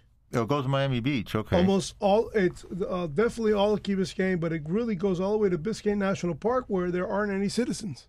It's south. You mean It's Bis- more, yeah, it's more east than it is No, west. they have. Uh, they have. They Look. go through Coral Gables and they go Yeah, west but it's- Miami. but it's more west. Sorry, more east Yeah. than it is west, where there Okay. are people. There's water, a lot of So, fish. You uh, think the fish? So yeah, this is the Nemo district. Unbelievable. looking for Nemo, and it's amazing because they gerrymandered it, and they it's a bunch of water. You can see the map. Well, right what I, what I've been told by different Republican uh, lobbyists is that the current setup of the of the district is very Democrat, and that it was done under court order. So we have to wait for the redistricting, which will be presumably will will be controlled by re- Republicans after the 2020 census to make it a more Republican congressional district and give an opportunity. So I don't give see how the- you would. Give some of the Democrat areas like Miami Beach is very I don't even think it, it, the only way you can Give make it more to Debbie. Democratic is to go up to uh, the Hialeah area, and There you that's go. and that's a 50-50. That's Diaz Balart. yeah, Right now, he has that. they would probably they should probably make that all one district, but And you can't give- because of its give- size. and give some of the uh, Miami Beach uh, very liberal areas to uh, uh, Debbie Blabbermouth Schultz. No, man, Schultz is up in Broward County. No, she comes down to North Miami Beach, Aventura. Her area. district is that long. Yeah, she comes That- down because there are several districts. You got you got Frederica Wilson, you got Alcee Hastings, who was impeached as a federal judge for bribery, and now he's on the Rules Committee for the impeachment hearings. Uh, what district would be Wasserman Schultz? I think she is north of Oh, give me a number. Donna Shalala. I don't know the number. Oh, come on, man. You're an attorney. You're supposed to know these No, things. I don't know all the number. I know 27 and 26. Jeez, that, That's down here. So, in other words, uh, you know, for me to research this, you got to give me, what would it be, the 28th district? No, no, there are only 27 districts in Florida. So you know more than you're pl- you're playing yourself out to be, man. You're playing dumb, and then you know all.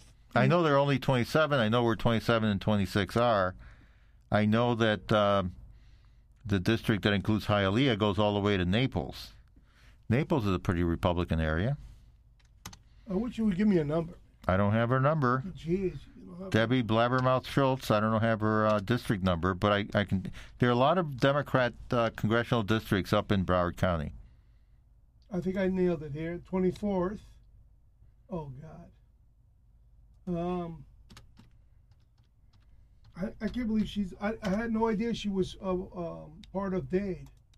I think it. Well, it comes down to Well, the district, it looks like it's Frederica's because it goes up to Pembroke Pines. okay. That's Frederica Wilson. And it cuts diagonally through Hialeah, but doesn't really penetrate. Uh, it's not very Hispanic at all. And it stays on the shore all the way up to Sunny Isle. So Frederica Wilson's is in a real cruddy, muddy, muddy North Miami district, which is really low income and completely dorky, dorky, horky, dorky. Uh, That's in Broward County, no, uh, northern, northern Miami, Miami Gardens. up to Pembroke Pines. Oh, okay. And Pembroke Pines is already Broward. So we are, we look at this massive district here, the 17th congressional district, a huge chunk of land between Brannington to the south, no Naples to the south. Who is the 17th district? Who, who Is that uh, Diaz Balart? Uh, no, it's farther north, Okay. and that's a huge. Diaz Balart includes Hialeah, or most of Hialeah. course, yeah, and And then he- it goes west to uh, Naples. and he gerrymandered it himself so that he, because he was in the, I believe in the state legislature when he did it. All right. You know, he was fantastic. He did it for himself. and now he ran for it and won? Uh, yeah, his brother, uh, uh, his brother, uh, he ran for his brother's old seat. Okay. So that's, um, I'm trying to figure out here. My LASIK is failing me. So I don't know what else to tell you other than what's going to be in store for Blink Radio 2020. Oh, we'll see. We'll do you see. will see? Are you uh, changing parties? No, I'm not, I'm stuck in this party. No, Yeah. nowhere else to go. With no idea, do you think uh, you will uh, actually do something remarkable for Rory and help amend the Florida Maybe I'll focus on uh, legislative reform. in Tallahassee? Yes. Not reform, reinvention. Reinvent. Okay. Just amend the uh, statute. You think you will ever read the Parent Guardianship School website? Sure. When when how is it? Guess what I did book- to the font? When's your book coming and, out? And Roger was very proud of me. What made it bigger? I made it bold. The Oh, good. text, The text is now bold for Peabodys like yourself. Yeah, So how's your uh, book coming? Are you you're working with your uh, the book's already editor? done. You just need to read it. Okay, no, but where's the editor? The- I thought it was being edited. It- yes, I believe that the changes have been made, and then there's about maybe a hundred and but uh, uh, about a hundred words left to. Well, there's 20 questions. So you think you'll get it all done by the end of the year? Am I? Yeah. Get my- it to uh, the publisher. uh, the publishers are very annoyed and charging me more money for my delay. So get it to them this year. I believe it. I believe it's going to be a Christmas book, maybe. All right. Maybe.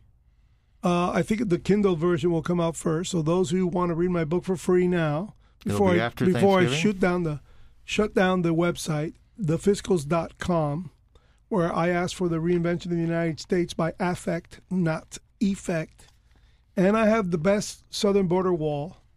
Right. I have the- the train be- going on top and uh, natural gas pipeline. Yeah. Okay. It's kind of sublime the way you describe it, but anyway, it's the greatest civil works project since the Hoover Dam, All right. and it competes with the Panama Canal. There was a question today. Can we build the Hoover Dam today? I don't think we could. No. Right. That's a good question. I would uh, I would believe we wouldn't have a, a tributary to apply the dam to. Right. Uh, where where what what Colorado River, I think. Colorado River to accumulate it for what? To create power or to create more water for California? Both. Because I think California's going to run out of fresh water if Colorado cuts them off. Well, they need to start building dams to capture all this rain that falls on them every few Or finally uh, blow up the volcanoes underneath the North Pole. You know that uh, Pacific Gas and Electric is planning more power outages uh, later this week. I think the, the Cubans, the Cuban Communist Party, also made the same announcement. You think there's a you think there's a correlation? They're run by the same people, communists. yeah. Yeah, it's- California is going backwards.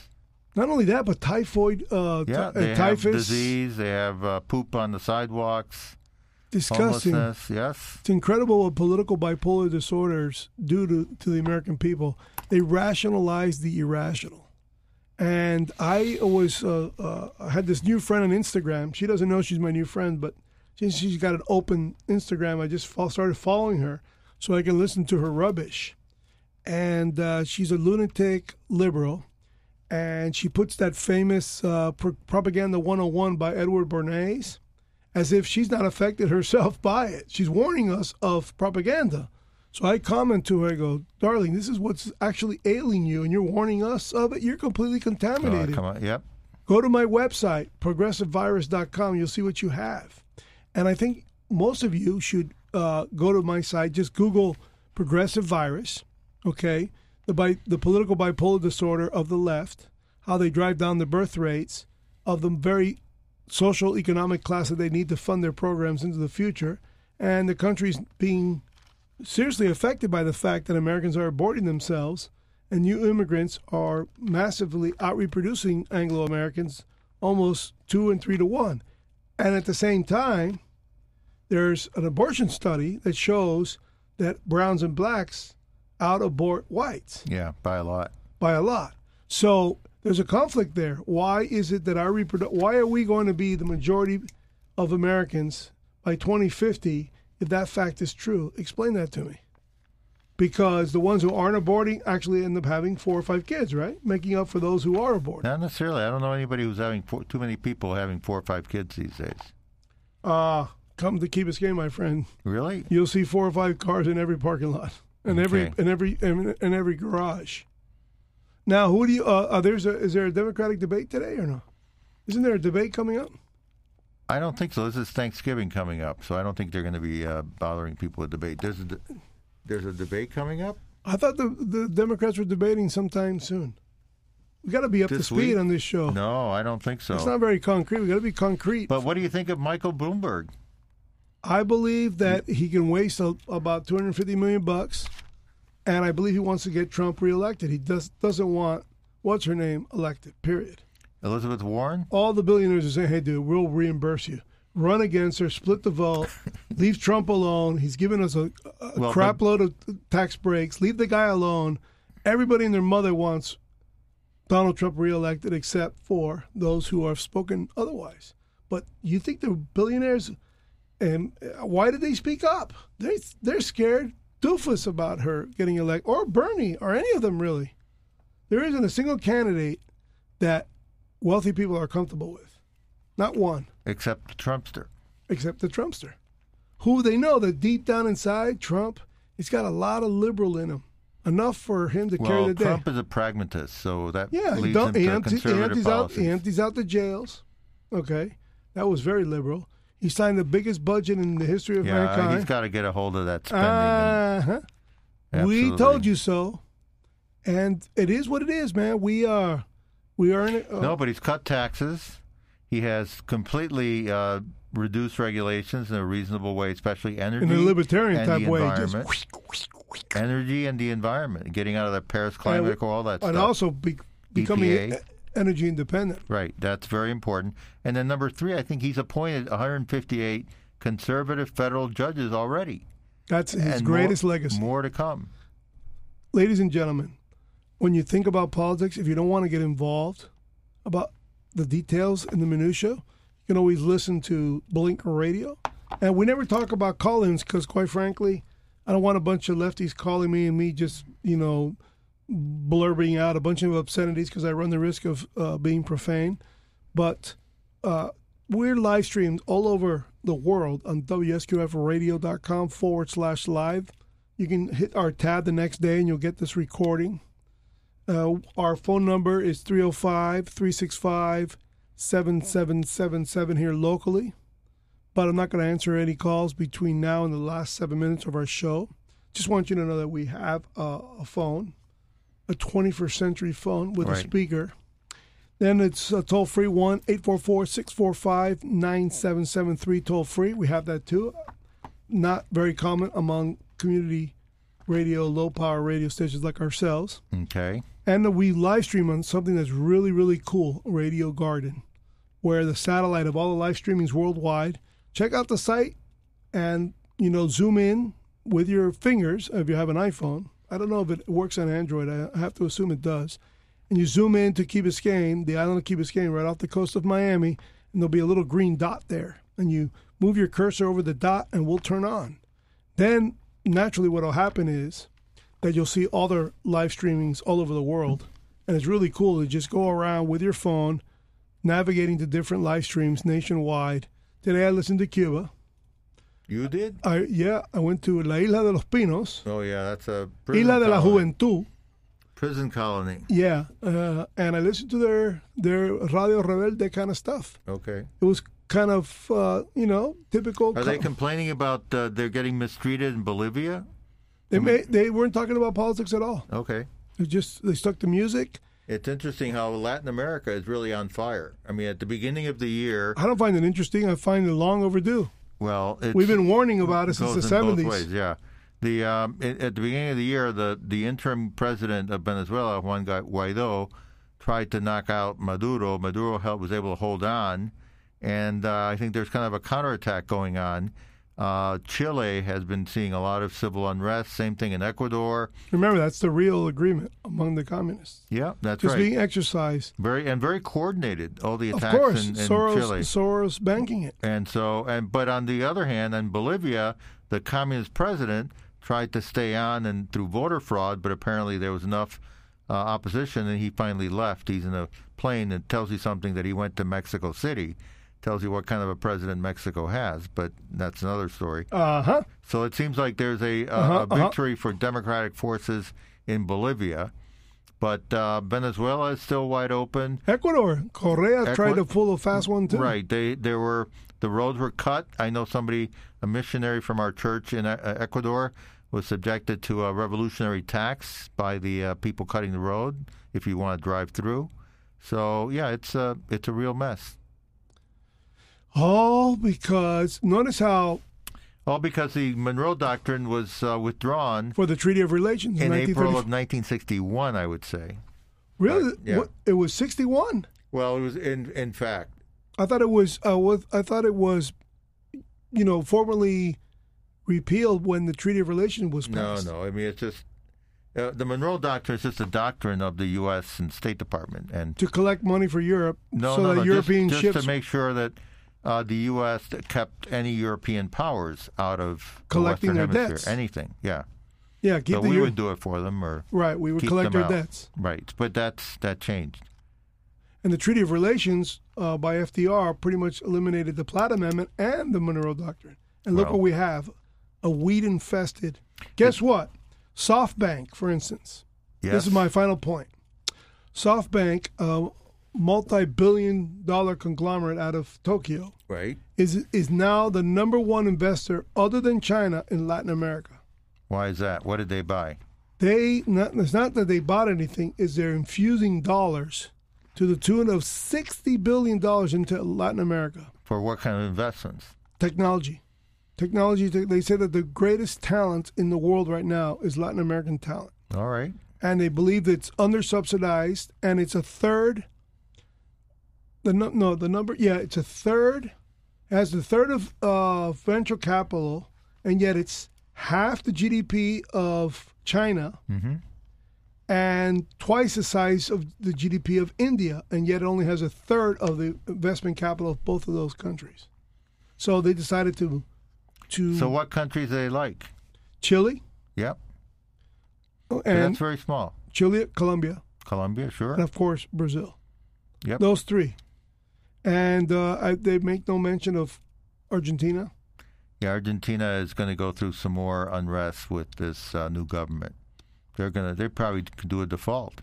Now, remember, you did a lot of business there, so some of this is your fault. Absolutely.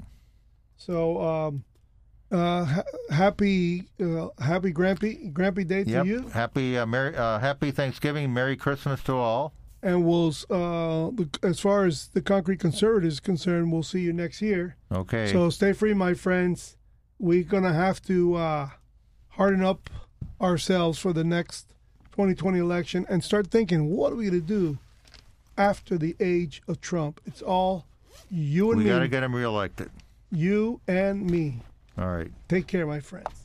If you like our programming on WSQF 94.5 in Key Biscayne, you can also hear us very far away nationwide, WSQFradio.com. And if you like our audio files and our subject matter, subscribe to YouTube Mac on the Rock Rampage. Take care and stay free.